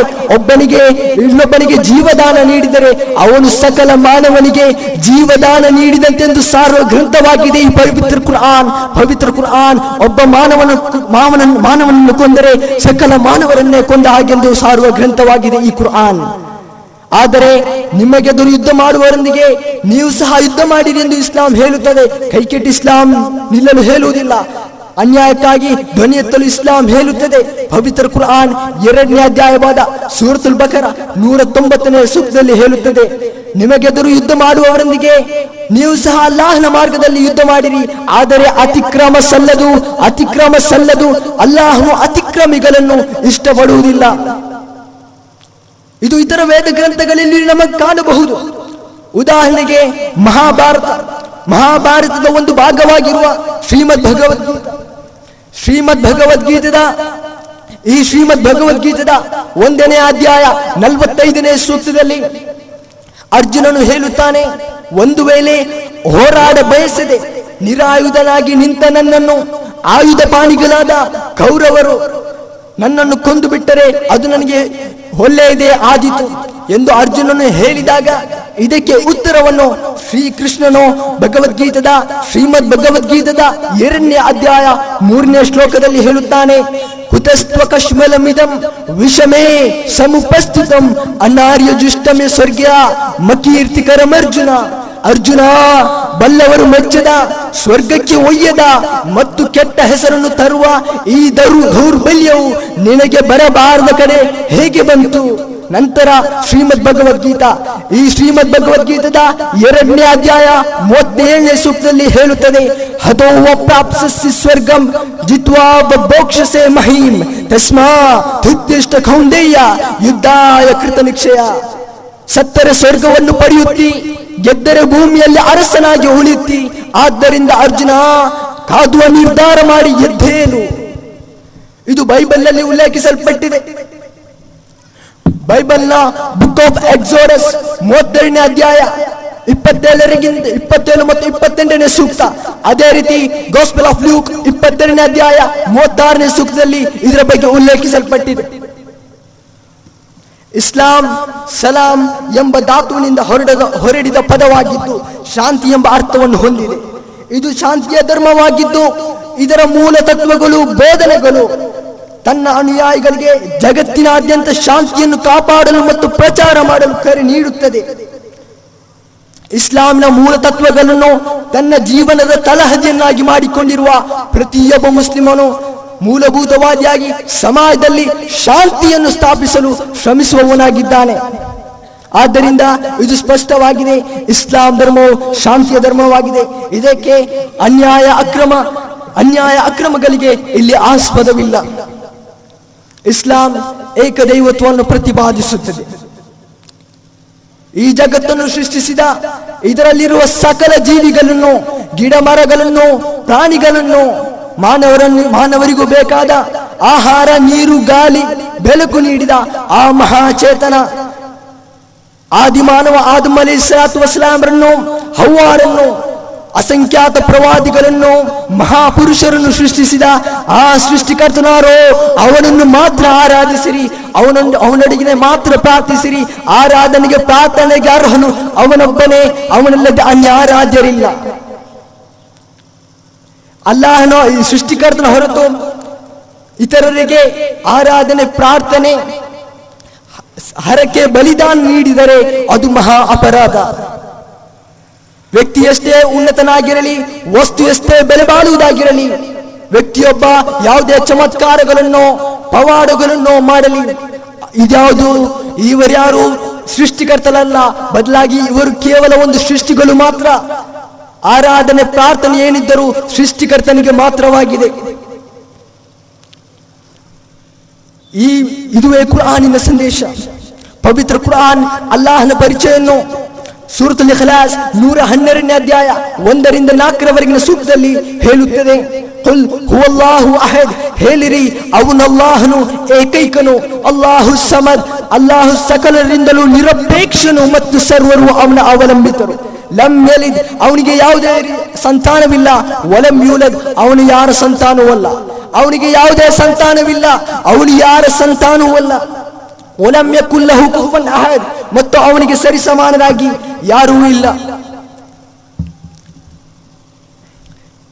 ಈ ಏಕದೇವತ್ವವನ್ನು ಇತರ ವೇದ ಗ್ರಂಥಗಳಲ್ಲಿ ನಮಗೆ ಕಾಣಬಹುದು. ಉದಾಹರಣೆಗೆ ಹಿಂದೂ ಧರ್ಮಗಳ ಪವಿತ್ರ ಗ್ರಂಥವಾದ, ಒಂದು ಪವಿತ್ರ ಗ್ರಂಥವಾದ ಚಾಂದೋಗ್ಯ ಉಪನಿಷತ್ ಆರನೇ ಅಧ್ಯಾಯ ಸೆಕ್ಷನ್ ಎರಡು ಒಂದನೇ ಸೂಕ್ತದಲ್ಲಿ ಹೇಳುತ್ತದೆ, ಏಕಂ ಅವಿದಿತ್ಯಂ, ದೇವನು ಒಬ್ಬನೇ ದ್ವಿತೀಯನಿಲ್ಲ, ದೇವನು ಒಬ್ಬನೇ ದ್ವಿತೀಯನಿಲ್ಲ. ಶ್ವೇತಾಶ್ವತರೋಪನಿಷತ್ ಆರನೇ ಅಧ್ಯಾಯ ಒಂಬತ್ತನೇ ಸೂಕ್ತದಲ್ಲಿ ನಕಾತ ಕದಿತ್ ಜನಿತಾಂಗ ಕದಿಪ ಅವನಿಗೆ ಜನಕನಾಗಲಿ, ಅಧಿಪತಿಯಾಗಲಿ ಯಾವನೂ ಇಲ್ಲ. ಶ್ವೇತಾಶ್ವತರೋಪನಿಷತ್ ನಾಲ್ಕನೇ ಅಧ್ಯಾಯ ಹತ್ತೊಂಬತ್ತನೇ ಸೂಕ್ತದಲ್ಲಿ ಹೇಳುತ್ತದೆ, ನೆತಸ್ಯ ಪ್ರತಿಮಾ ಅಸ್ತಿ, ಅವನಿಗೆ ಯಾವುದೇ ರೀತಿಯ ಹೋಲಿಕೆ ಇಲ್ಲ, ಉಪಮೆ ಇಲ್ಲ. ನಂತರ ಶ್ವೇತಾಶ್ವತರೋಪನಿಷತ್ ನಾಲ್ಕನೇ ಅಧ್ಯಾಯ ಇಪ್ಪತ್ತನೇ ಸೂಕ್ತದಲ್ಲಿ ಹೇಳುತ್ತದೆ, ಅವನಿಗೆ ಅವನನ್ನು ಯಾವ ಕಣ್ಣಿನಿಂದ ನೋಡಲಾರನು? ಅದೇ ರೀತಿ ಶ್ರೀಮದ್ ಭಗವದ್ಗೀತದ ಹಿಂದೂ ಧರ್ಮದ ಪ್ರಸಿದ್ಧ ಗ್ರಂಥವಾದ ಶ್ರೀಮದ್ ಭಗವದ್ಗೀತದ ಏಳನೇ ಅಧ್ಯಾಯ ಇಪ್ಪತ್ತನೇ ಸೂಕ್ತದಲ್ಲಿ ಹೇಳುತ್ತದೆ ತಮ್ ತಮ್ ನಿಮಸ್ತಾಯ ಪ್ರಕೃತಿಯ ಅನ್ಯಥಾ ಸೋಯ. ತ- ಬೇರೆ ಬೇರೆ ಬಯಕೆಗಳಿಗೆ ಬಲಿಯಾಗಿ ವಿವೇಕವನ್ನು ಕಳೆದುಕೊಂಡವರು ಬೇರೆ ಬೇರೆ ಬಯಕೆಗಳಿಗೆ ಬಲಿಯಾಗಿ ವಿವೇಕವನ್ನು ಕಳೆದುಕೊಂಡು ಕಳೆದುಕೊಂಡವರು ತಮ್ಮ ತಮ್ಮ ಸ್ವಭಾವಕ್ಕನುಗುಣವಾಗಿ ಆಯಾ ಕಟ್ಟುಪಾಡುಗಳನ್ನು ಅವನೇ ಅವಲಂಬಿಸಿ ಬೇರೆ ಬೇರೆ ದೇವತೆಗಳನ್ನು ಭಜಿಸುತ್ತಾರೆ. ಅದೇ ರೀತಿ ಶ್ರೀಮದ್ ಭಗವದ್ಗೀತಾ ಹನ್ನೊಂದು ಮತ್ತು ಹನ್ನೆರಡನೇ ಅಧ್ಯಾಯ ಸೂಕ್ತದಲ್ಲಿ ಒಂಬತ್ತನೇ ಅಧ್ಯಾಯ ಹನ್ನೊಂದು ಮತ್ತು ಹನ್ನೆರಡನೇ ಸೂಕ್ತ, ಅವ ಜಾನಂತಿ ಮಾ ಮೂಢಃ ಮಾನುಷ್ಯಂ ತನುಮಾಶ್ರಿತಂ ಪರಂ ಭಾವ ಮ ಜಾನಂತೋ ಮಮ ಭೂತ ಮಹೇಶ್ವರಂ ಎಲ್ಲಕ್ಕೂ ಹಿರಿಯ ಒಡೆಯನಾದ ನನ್ನ ನಿಜ ಸ್ವರೂಪವನ್ನು ತಿಳಿಯದ ಅವಿವೇಕಿಗಳು ನನ್ನನ್ನು ಮನುಷ್ಯರಂತೆ ಭೌತಿಕ ದೇಹ ಉಳ್ಳವರೆಂದು ಅವಮಾನಗೊಳಿಸುತ್ತಾರೆ. ಅಂತಹವರ ಆಸೆ ಕೈಗೂಡದು, ಅವರ ಕರ್ಮ ಫಲ ಕೊಡ ಅವರ ಕರ್ಮ ಫಲ ಕೊಡದು ಅವರ ಅರಿವು ಕೂಡ ವ್ಯರ್ಥ ಶ್ರೀಮದ್ ಭಗವದ್ಗೀತಾ ಅದೇ ರೀತಿ ಹಿಂದೂ ಧರ್ಮ ಗ್ರಂಥದ ಪವಿತ್ರ ಗ್ರಂಥವಾದ, ಶ್ರೇಷ್ಠ ಗ್ರಂಥವಾದ ವೇದಗಳಲ್ಲಿಯೂ ಇದರ ಬಗ್ಗೆ ಉಲ್ಲೇಖಿಸಲ್ಪಟ್ಟಿದೆ. ವೇದಗಳ ಒಂದು ವೇದ, ವೇದಗಳಲ್ಲಿ ಒಂದು ಭಾಗವಾಗಿರುವ ಋಗ್ವೇದ, ಅದೇ ರೀತಿ ಯಜುರ್ವೇದದ ಮೂವತ್ತೆರಡನೇ ಅಧ್ಯಾಯ. ಯಜುರ್ವೇದ ಮೂವತ್ತೆರಡನೇ ಅಧ್ಯಾಯ ಮೂರನೇ ಶ್ಲೋಕ ಶ್ಲೋಕದಲ್ಲಿ ಹೇಳುತ್ತದೆ ನತಸ್ಯ ಪ್ರತಿಮಾ ಆಸ್ತಿ ಅವನಿಗೆ ಯಾವುದೇ ರೀತಿಯ ಪ್ರತಿಮೆ ಇಲ್ಲ, ಅವನಿಗೆ ಪ್ರತಿಮೆ ಇಲ್ಲ. ನಂತರ ಯಜುರ್ವೇದ ನಲವತ್ತನೇ ಅಧ್ಯಾಯ ಎಂಟು ಮತ್ತು ಒಂಬತ್ತನೇ ಸೂಕ್ತದಲ್ಲಿ ಅಂಧಾತ್ಮ ಪ್ರವಿಶಂತಿ ಏ ಉಪಾಸತಿ ಅಂತಹಾತ್ಮ ಅಂದರೆ ಅಂಧಕಾರ, ಪ್ರವಿಶಂತಿ ಅಂದರೆ ಪ್ರವೇಶಿಸುತ್ತಾನೆ, ಉಪಾಸತಿ ಯಾರು ಆರಾಧಿಸುತ್ತಾರೋ ಅಸಂಭೂತಿಯನ್ನು, ಅಸಂಭೂತಿ ಅಂದರೆ ಪ್ರಾಕೃತಿಕ ವಸ್ತು, ಉದಾಹರಣೆ, ಗಾಳಿ, ನೀರು, ಮಣ್ಣು, ಬೆಂಕಿ, ಇವುಗಳನ್ನು ಯಾರು ಆರಾಧಿಸುತ್ತಾರೋ ಅವರು ಅಂಧಕಾರದೊಳಗೆ ಪ್ರವೇಶಿಸುತ್ತಾರೆ. ನಂತರ ಸೂಕ್ತವು ಮುಂದುವರಿಯುತ್ತಾ ಹೇಳುತ್ತದೆ, ಇನ್ನು ಅವರು ಹೆಚ್ಚು ಅಂಧಕಾರದೊಳಗೆ ಪ್ರವೇಶಿಸುತ್ತಾರೆ. ಯಾರು ಸಂಭೂತಿ ನಿರ್ಮಿಸಲ್ಪಟ್ಟ ವಸ್ತುಗಳನ್ನು ಯಾರು ಆರಾಧಿಸುತ್ತಾರೋ ಅವರು ಇನ್ನೂ ಹೆಚ್ಚು ಅಂಧಕಾರದಲ್ಲಿಯೇ ಪ್ರವೇಶಿಸುತ್ತಾರೆ. ಇದು ಅಥರ್ವ ವೇದ ನಂಬರ್ ಇಪ್ಪತ್ತು ಅಧ್ಯಾಯ ಐವತ್ತೆಂಟು ಐವತ್ತೆಂಟು ಮೂರನೇ ಸೂಕ್ತದಲ್ಲಿ ಹೇಳುತ್ತದೆ, ದೇವ್ ಮಹಾ ಅಸಿ ನಿಶ್ಚಯವಾಗಿಯೂ ದೇವನು ಶ್ರೇಷ್ಠನಾಗಿದ್ದಾನೆ. ಅದೇ ರೀತಿ ಋಗ್ವೇದ ಬುಕ್ ನಂಬರ್ ಒಂದು ಅಧ್ಯಾಯ ನೂರ ಅರವತ್ನಾಲ್ಕು ಶ್ಲೋಕ ನಲವತ್ತಾರರಲ್ಲಿ ಇಕ್ಕಂ ತತ್ ವಿಪ್ರ ಬಹುದಾ ವಿದಾಂತೆ ಸತ್ಯವೊಂದು ದೇವನೊಬ್ಬನೇ, ಸಂತರು ಅವನನ್ನು, ಮಹಾತ್ಮರು ಅವನನ್ನು ವಿವಿಧ ಹೆಸರಿನಿಂದ ಕರೆದಿರುವರು. ಅದೇ ರೀತಿ ಋಗ್ವೇದ ಬುಕ್ ನಂಬರ್ ಎಂಟು, ಅಧ್ಯಾಯ ಒಂದು, ಮಂತ್ರ ನಂಬರ್ ಒಂದರಲ್ಲಿ ಹೇಳುತ್ತದೆ, ಯ ಏಕ್ ಇತ್ ಮುಷ್ಟಿಹಿ, ಮಾಚಿದನ್ಯದಿ ಸಂಸತ್, ಅವನಿಗೆ ಮಾತ್ರ ಪ್ರಶಂಸಿಸಿರಿ.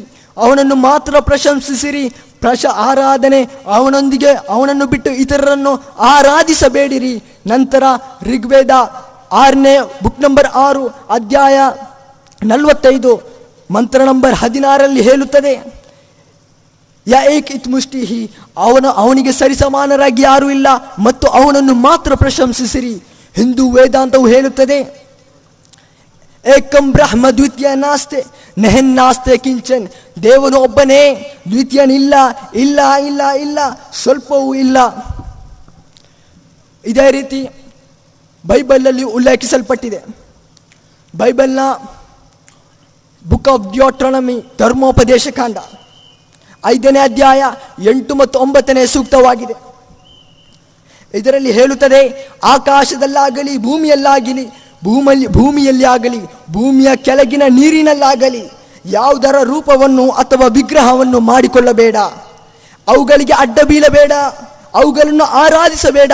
ಯಾಕೆಂದರೆ ನಾನೇ ಸ, ನಾನೇ ನಿನ್ನ ದೇವರಾದ ಸರ್ವೇಶ್ವರ.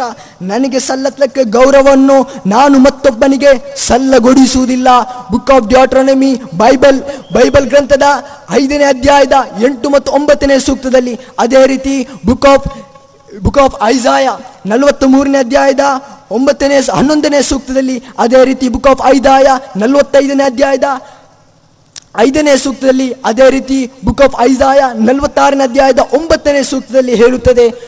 ಗೋಸ್ಪಲ್ ಆಫ್ ಮಾರ್ಕ್ ಹದಿನೆರ, ಹನ್ನೆರಡನೇ ಅಧ್ಯಾಯ ಇಪ್ಪತ್ತೊಂಬತ್ತನೇ ಸೂಕ್ತದಲ್ಲಿ ಈ ಯೇಸು ಕ್ರಿಸ್ತರು ದೇವನ ಸಂದೇಶವಾಹಕರಾಗಿದ್ದಾರೆ ಎಂಬುದು ಬೈಬಲ್ನಲ್ಲಿದೆ ಗಾಸ್ಪಲ್ ಆಫ್ ಜಾನ್ ಹದಿನಾಲ್ಕನೇ ಅಧ್ಯಾಯ ಇಪ್ಪತ್ನಾಲ್ಕನೇ ಸೂಕ್ತದಲ್ಲಿ ಅದೇ ರೀತಿ ಬುಕ್ ಆಫ್ ಆಕ್ಟ್ ಎರಡನೇ ಅಧ್ಯಾಯ ಇಪ್ಪತ್ತೆರಡನೇ ಸೂಕ್ತದಲ್ಲಿ. ಹೀಗೆ ದೇವನೊಬ್ಬನೇ ಅವನನ್ನು ಮಾತ್ರ ಆರಾಧಿಸಿ ಪ್ರಾರ್ಥನೆಗೆ ಆರಾಧನೆಗಾರನು ಅವನೊಬ್ಬನೇ, ಅವನಲ್ಲದೆ ಅನ್ಯ ಆರಾಧ್ಯರಿಲ್ಲ ಎಂಬುದು ಇಸ್ಲಾಮಿನ ಸಂದೇಶವಾಗಿದೆ. ಇನ್ನೊಂದು ತಪ್ಪು ಕಲ್ಪನೆ ಎಂದರೆ ಅಲ್ಲಾಹ್ ಎಂದರೆ ಮುಸ್ಲಿಮರ ದೇವರು ಎಂಬ ಹಲವಾರು ಮುಸ್ಲಿಮೇತರರಲ್ಲಿ ತಪ್ಪು ಕಲ್ಪನೆ ಇದೆ. ಅಲ್ಲಾಹ್ ಎಂದರೆ ಅರಬಿಕ್ ಪದವಾಗಿದ್ದು ಇದನ್ನು ಗಾಡ್ ಎಂದಾಗಲಿ ದೇವರು ಎಂದಾಗಲಿ ಭಾಷಾಂತರಿಸಲು ಸಾಧ್ಯವಿಲ್ಲ. ಈ ಗಾಡ್ ಅಥವಾ ದೇವರು ಎಂಬ ಪದಕ್ಕೆ ಗಳು ಸೇರಿಸಿದರೆ ದೇವರುಗಳು ಅಂದರೆ ಒಂದಕ್ಕಿಂತ ಹೆಚ್ಚು ದೇವರು ಎಂದರ್ಥ ಆಗ್ತದೆ. ಅದೇ ರೀತಿ ಗಾಡ್ಗೆ ಡಿ ಇ ಡಬಲ್ ಎಸ್ ಸೇರಿಸಿದರೆ ಗಾಡ್ ಎಸ್ ಅಂದರೆ ದೇವತೆ. ಅದೇ ರೀತಿ ಗಾಡ್ಗೆ ಮದರ್ ಸೇರಿಸಿದರೆ ಗಾಡ್ ಮದರ್ ಗಾಡ್ಗೆ ಫಾದರ್ ಸೇರಿಸಿದರೆ ಗಾಡ್ ಫಾದರ್ ಅದೇ ರೀತಿ ಗಾಡನ್ನು ಎಸ್ ಸೇರಿಸಿದರೆ ಗಾಡ್ಸ್ ಹೀಗೆ ಹೇಗೆ ಮಾಡಬೇಕೋ ಹಾಗೆ ಆಟ, ಆಟವಾಡಿ ಮಾಡಿ, ಆಟ ಆಟ ಮಾಡಿಕೊಳ್ಳಬಹುದು. ಆದರೆ ಅರಬಿಯಲ್ಲಿರುವ ಅಲ್ಲಾಹ್ ಎಂಬ ಪದ.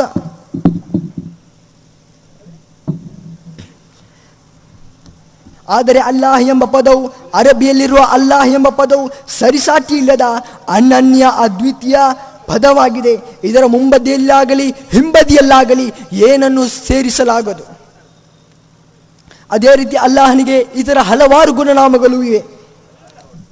ಪವಿತ್ರ ಕುರ್ಆನ್ ಅಲ್ಲಾ ಎಂಬ ಪದಕ್ಕೆ ಹೆಚ್ಚಿನ ಪ್ರಾಶಸ್ತ್ಯವನ್ನು ನೀಡಲಾಗಿದೆ. ಪವಿತ್ರ ಕುರ್ಆನ್ ಹದಿನೇಳನೇ ಅಧ್ಯಾಯದ ಹತ್ತನೇ ಸೂಕ್ತದಲ್ಲಿ ಹೇಳುತ್ತದೆ ಸೂರತಲ್ ಇಸ್ರಾ.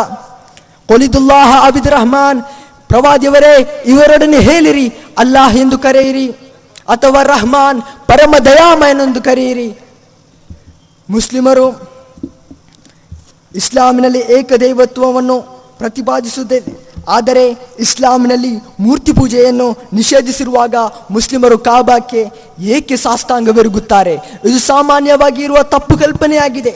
ಕಾಬಾ ಅಂದರೆ ಕಿಬಿಲಾ, ಅಂದರೆ ನಮಾಜ್ನಲ್ಲಿ ಮುಸ್ಲಿಮರು ಮುಖ ಮಾಡಬೇಕಾದ ದಿಕ್ಕು ಎಂದರ್ಥ. ಇಲ್ಲಿ ಗಮನಿಸಬೇಕಾದ ಅಂಶವೆಂದರೆ ಮುಸ್ಲಿಮರು ನಮಾಜ್ನಲ್ಲಿ ನಮಾಜ್ ನಿರ್ವಹಿಸುವಾಗ ಕಾಬಾದತ್ತ ಮುಖ ಮಾಡುತ್ತಾರೆ ಹೊರತು ಅದನ್ನು ಆರಾಧಿಸುವುದಿಲ್ಲ, ಅದನ್ನು ಪೂಜಿಸುವುದಿಲ್ಲ. ಮುಸ್ಲಿಮರು ಏಕದೇವನಾದ, ಸೃಷ್ಟಿಕರ್ತನಾದ ಅಲ್ಲಾಹನನ್ನು ಮಾತ್ರವೇ ಆರಾಧಿಸುತ್ತಾರೆ. ಪವಿತ್ರ ಕುರ್ಆನ್ ಕಾಬಾದತ್ತ ಮುಖ ಮಾಡಿ ನಮಾಜ್ ನಿರ್ವಹಿಸುವ ಬಗ್ಗೆ ಎರಡನೇ ಅಧ್ಯಾಯವಾದ ಸೂರತುಲ್ ಬಕರ ನೂರ ನಲವತ್ತ ನಾಲ್ಕನೇ ಸೂತ್ರದಲ್ಲಿ ಹೇಳುತ್ತದೆ. ಇಸ್ಲಾಂ ಒಗ್ಗಟ್ಟನ್ನು ಪ್ರೋತ್ಸಾಹಿಸುತ್ತದೆ. ಉದಾಹರಣೆಗೆ ಮುಸ್ಲಿಮರು ಒಂದು ಸ್ಥಳದಲ್ಲಿ ಒಗ್ಗು ಒಟ್ಟುಗೂಡಿದ್ದಾರೆಂದಿಟ್ಟುಕೊಳ್ಳೋಣ ನಮಾಜ್ನ ಸಮಯವಾದಾಗ ಒಬ್ಬನು ಉತ್ತರಕ್ಕೂ ಮತ್ತೊಬ್ಬ ದಕ್ಷಿಣಕ್ಕೂ, ಮಗದೊಬ್ಬ ಪೂರ್ವಕ್ಕೂ ಮುಖ ಮಾಡಿ ನಮಾಜ್ ನಿರ್ವಹಿಸುವ ದೃಶ್ಯವನ್ನು ಊಹಿಸಲು ಸಾಧ್ಯವಿಲ್ಲ. ಆದ್ದರಿಂದ ಒಬ್ಬ ನೈಜ ಆರಾಧ್ಯನಾದ ಅಲ್ಲಾಹನ ಆರಾಧನೆಯಲ್ಲಿ ಮುಸ್ಲಿಮರನ್ನು ಒಗ್ಗೂಡಿಸಲು, ಮುಸ್ಲಿಮರಿಗೆ ಕಾಬಾದ ದಿಕ್ಕಿನತ್ತ ಮುಖ ಮಾಡಲು ಆದೇಶಿಸಲಾಗಿದೆ. ಅಂದರೆ ಕಾಬಾದ ಪೂರ್ವದಲ್ಲಿರುವ ಮುಸ್ಲಿಮರು ಪಶ್ಚಿಮಕ್ಕೂ, ಕಾಬಾದ ಪಶ್ಚಿಮದಲ್ಲಿರುವ ಮುಸ್ಲಿಮರು ಪೂರ್ವಕ್ಕೂ ಮುಖ ಮಾಡಿ ನಮಾಜ್ ನಿರ್ವಹಿಸಬೇಕಾಗಿದೆ. ಕಾಬಾವು ಜಗತ್ತಿನ ಭೂಪಟದ ಮಧ್ಯದಲ್ಲಿರುವುದು. ಜಗತ್ತಿನ ಭೂಪಟ ನಕ್ಷೆಯನ್ನು ಮೊತ್ತ ಮೊದಲು ಬಿಡಿಸಿದವರು ಮುಸ್ಲಿಮರಾಗಿದ್ದಾರೆ ಅಲ್ ಇದುರುಸಿ. ಅವರು ದಕ್ಷಿಣ ದಿಕ್ಕು ಮೇಲ್ಮುಖವಾಗಿಯೂ, ಉತ್ತರ ದಿಕ್ಕು ಕೆಳಮುಖವಾಗಿಯೂ ದಿಕ್ಕನ್ನು ಕೆಳಮುಖವಾಗಿಯೂ ಬದಲಾಯಿಸಿದರು. ಆಗಲೂ ಕಾಬಾ ಮಧ್ಯದಲ್ಲೇ ಬರುತ್ತದೆ.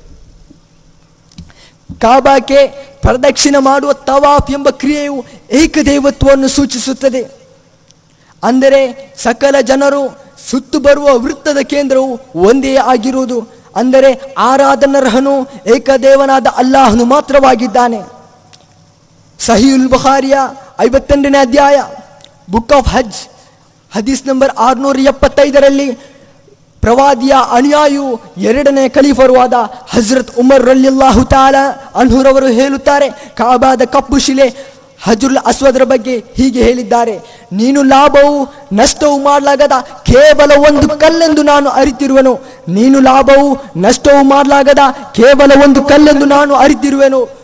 ಒಂದು ವೇಳೆ ಪ್ರವಾದಿ ಮೊಹಮ್ಮದ್ ಸಲ್ಲಲ್ಲಾಹು ಅಲಿ ವಸಲಂರನ್ ನಿನ್ನನ್ನು ಮುಟ್ಟುವುದನ್ನು ಚುಂಬಿಸುವುದನ್ನು ನಾನು ನೋಡಿರದಿದ್ದಲ್ಲಿ ನಿನ್ನನ್ನು ಮುಟ್ಟುವುದನ್ನು ಚುಂಬಿಸುವುದು ನಾನು ಮಾಡುತ್ತಿರಲಿಲ್ಲ. ಪ್ರವಾದಿಯ ಕಾಲದಲ್ಲಿ ಕಾಬಾದ ಮೇಲೆ ನಿಂತುಕೊಂಡು ಆದಾನ್ ಕೊಡುತ್ತಿದ್ದರು, ಬಾಂಗ್ ಕೊಡುತ್ತಿದ್ದರು. ಮುಸ್ಲಿಮರು ಕಾಬಾವನ್ನು ಆರಾಧಿಸುತ್ತಾರೆ ಎಂಬ, ಎಂದು ಹೇಳುವವರೊಡನೆ ನಾವು ಹೀಗೆ ಪ್ರಶ್ನಿಸಬೇಕಾಗಿದೆ. ಯಾವ ಮೂರ್ತಿ ಪೂಜಕನು ತಾನು ಪೂಜಿಸುವ ಮೂರ್ತಿಯ ಮೇಲೆ ನಿಲ್ಲು, ನಿಲ್ಲುವ ಧೈರ್ಯ ಮಾಡುತ್ತಾನೆ. ಆದ್ದರಿಂದ ಇದು ಸ್ಪಷ್ಟವಾಗಿದೆ. ಮುಸ್ಲಿಮರು ಕಾಬಾವನ್ನು ಆರಾಧಿಸುವುದಿಲ್ಲ. ಬದಲಾಗಿ ಏಕದೇವನಾದ, ಸೃಷ್ಟಿಕರ್ತನಾದ ಅಲ್ಲಾಹನನ್ನು ಮಾತ್ರವೇ ಆರಾಧಿಸುತ್ತಾರೆ. ಇಸ್ಲಾಮಿನಲ್ಲಿ ಸ್ತ್ರೀಯರ ಸ್ಥಾನಮಾನ ಎಂಬ ವಿಷಯವು ಪದೇ ಪದೇ ಮಾಧ್ಯಮದವರ ದಾಳಿಗೊಳಪಡುವ ವಿಷಯವಾಗಿದೆ. ಹೆಚ್ಚಿನವರು ಪರ್ದಾ ಹಿಜಾಬ್ ಅಥವಾ ಇಸ್ಲಾಮಿ ವಸ್ತ್ರಧಾರಣ ರೀತಿಯನ್ನು ಇಸ್ಲಾಮಿ ಕಾನೂನಿನಲ್ಲಿ ಸ್ತ್ರೀಯರ ಶೋಷಣೆ ಎಂಬುದಕ್ಕೆ ಉದಾಹರಣೆಯಾಗಿ ತೋರಿಸುತ್ತಾರೆ. ಇದಕ್ಕೆ ಉತ್ತರಿಸುವ ಮೊದಲು ಇಸ್ಲಾಂ ಧರ್ಮದ ಪುನರ್ಸ್ಥಾಪನೆಗೆ ಮುಂಚೆ ಅಥವಾ ಪವಿತ್ರ ಕುರ್ಆನ್ ಗ್ರಂಥದ ಅವತೀರ್ಣಕ್ಕೆ ಮೊದಲು ಸಮಾಜದಲ್ಲಿ ಸ್ತ್ರೀಯರ ಸ್ಥಾನಮಾನ ಏನಾಗಿತ್ತು ಎಂಬುದನ್ನು ನಾವು ತಿಳಿಯೋಣ. ಬೇಬಿಲೋನಿಯನ್ ನಾಗರಿಕತೆಯ ಕಾನೂನಿನಂತೆ ಸ್ತ್ರೀಯರು ತಮ್ಮ ಎಲ್ಲಾ ನೈತಿಕ ಹಕ್ಕುಗಳಿಂದ ವಂಚಿತರಾಗಿದ್ದರು. ಮಾತ್ರವಲ್ಲ, ಒಬ್ಬ ಪುರುಷನು ಒಬ್ಬ ಸ್ತ್ರೀಯನ್ನು ಕೊಂದರೆ ಕೊಂದ ಪುರುಷನ ಬದಲಾಗಿ ಆತನ ಪತ್ನಿಯನ್ನು ಕೊಲ್ಲಲಾಗುತ್ತಿತ್ತು. ಗ್ರೀಕ್ ನಾಗರಿಕತೆಯು ಪ್ರಾಚೀನ ನಾಗರಿಕತೆಯಲ್ಲೇ ಅತ್ಯುತ್ತಮವಾದುದೆಂದು ಪರಿಗಣಿಸಲ್ಪಟ್ಟಿದ್ದು, ಆ ಅತ್ಯುತ್ತಮ ನಾಗರಿಕತೆಯ ಕಾಲದಲ್ಲೂ ಸ್ತ್ರೀಯರು ತಮ್ಮ ಎಲ್ಲಾ ನೈತಿಕ ಹಕ್ಕುಗಳಿಂದ ವಂಚಿತರಾಗಿದ್ದರು. ಗ್ರೀಕರ ಸಾಹಿತ್ಯದ, ಪುರಾಣ ಸಾಹಿತ್ಯದಲ್ಲಿ ಪಂಡೋರ ಎಂಬ ಒಂದು ವಿಭಾಗವು ಕಾಲ್ಪನಿಕ ಸ್ತ್ರೀಯರನ್ನು ಕೆಡುಕುಗಳಿಗೆ, ಅಂದರೆ ದುರದೃಷ್ಟಗಳಿಗೆ ಕಾರಣರೆಂದು ನಂಬಲಾಗುತ್ತಿತ್ತು. ರೋಮನ್ ನಾಗರಿಕತೆಯು ಅತ್ಯುನ್ನತ ಮಟ್ಟದಲ್ಲಿದ್ದ ಕಾಲದಲ್ಲಿ ಒಬ್ಬ ಪುರುಷನಿಗೆ ಆತನ ಪತ್ನಿಯನ್ನು ಕೊಲ್ಲುವ ಅಧಿಕಾರವಿತ್ತು. ಈಜಿಪ್ಟಿಯನ್ ನಾಗರಿಕತೆಯ ಕಾನೂನಿನಲ್ಲಿ ಸ್ತ್ರೀಯರನ್ನು ಪಿಶಾಚಿಯ ಚಿಹ್ನೆ ಎಂದು ನಂಬುತ್ತಿದ್ದರು. ಅರೇಬಿಯಾದಲ್ಲಿ ಇಸ್ಲಾಂ ಧರ್ಮವು ಹರಡುವ ಮೊದಲು ಸ್ತ್ರೀಯರನ್ನು ಕೀಳಾಗಿ ಕಾಣುತ್ತಿದ್ದರು ಮಾತ್ರವಲ್ಲ, ಒಂದು ಹೆಣ್ಣು ಮಗು ಹುಟ್ಟಿದರೆ ಅದನ್ನು ಜೀವಂತವಾಗಿ ಹೂಳುತ್ತಿದ್ದರು. ಗಂಡ ಸತ್ತು ಬಿಟ್ಟರೆ ಅವನನ್ನು ಅಗ್ನಿಯಲ್ಲಿಟ್ಟು ಸುಡುವಾಗ ಆ ದಗದಗಿಸುವ ಅಗ್ನಿಗೆ ಆತನ ನತದೃಷ್ಟಿಯಾದ ಪತ್ನಿಯು ಹಾರಿ ಬಲಿ ಜೀವ ನೀಡಬೇಕೆಂಬ ಕಟ್ಟಪ್ಪನೆ ಹಿಂದಿನ ಕಾಲದ ಭಾರತದಲ್ಲಿ ಜಾರಿಯಲ್ಲಿತ್ತು. ಆಕೆ ಅದಕ್ಕೆ ಮುಂದಾಗದಿದ್ದರೆ ಆಕೆಯ ಕೈಕಾಲುಗಳನ್ನು ಕಟ್ಟಿ ಆ ದಗದಗಿಸುವ ಅಗ್ನಿಗೆ ಎಸೆದು ಬಿಡಲಾಗುತ್ತಿತ್ತು. ಆಕೆಯ ಕಿರುಚಾಟ ಕಿರುಚಾಟ ಕೂಗು ಕೇಳದಿರಲು ಜೋರಾಗಿ ಟಮಟೆ ಡೋಲು ಬಹಳ ಮುಳುಗಿಸಲಾಗುತ್ತಿತ್ತು. ಇಂತಹ ದೌರ್ಜನ್ಯಗಳು ಸ್ತ್ರೀಯರ ಮೇಲೆ ನಡೆಸಲಾಗುತ್ತಿತ್ತು. ಇಸ್ಲಾಂ ಧರ್ಮವು ಸ್ತ್ರೀಯರ ಅಂತಸ್ತನ್ನು ಮೇಲಕ್ಕೇರಿಸಿತು.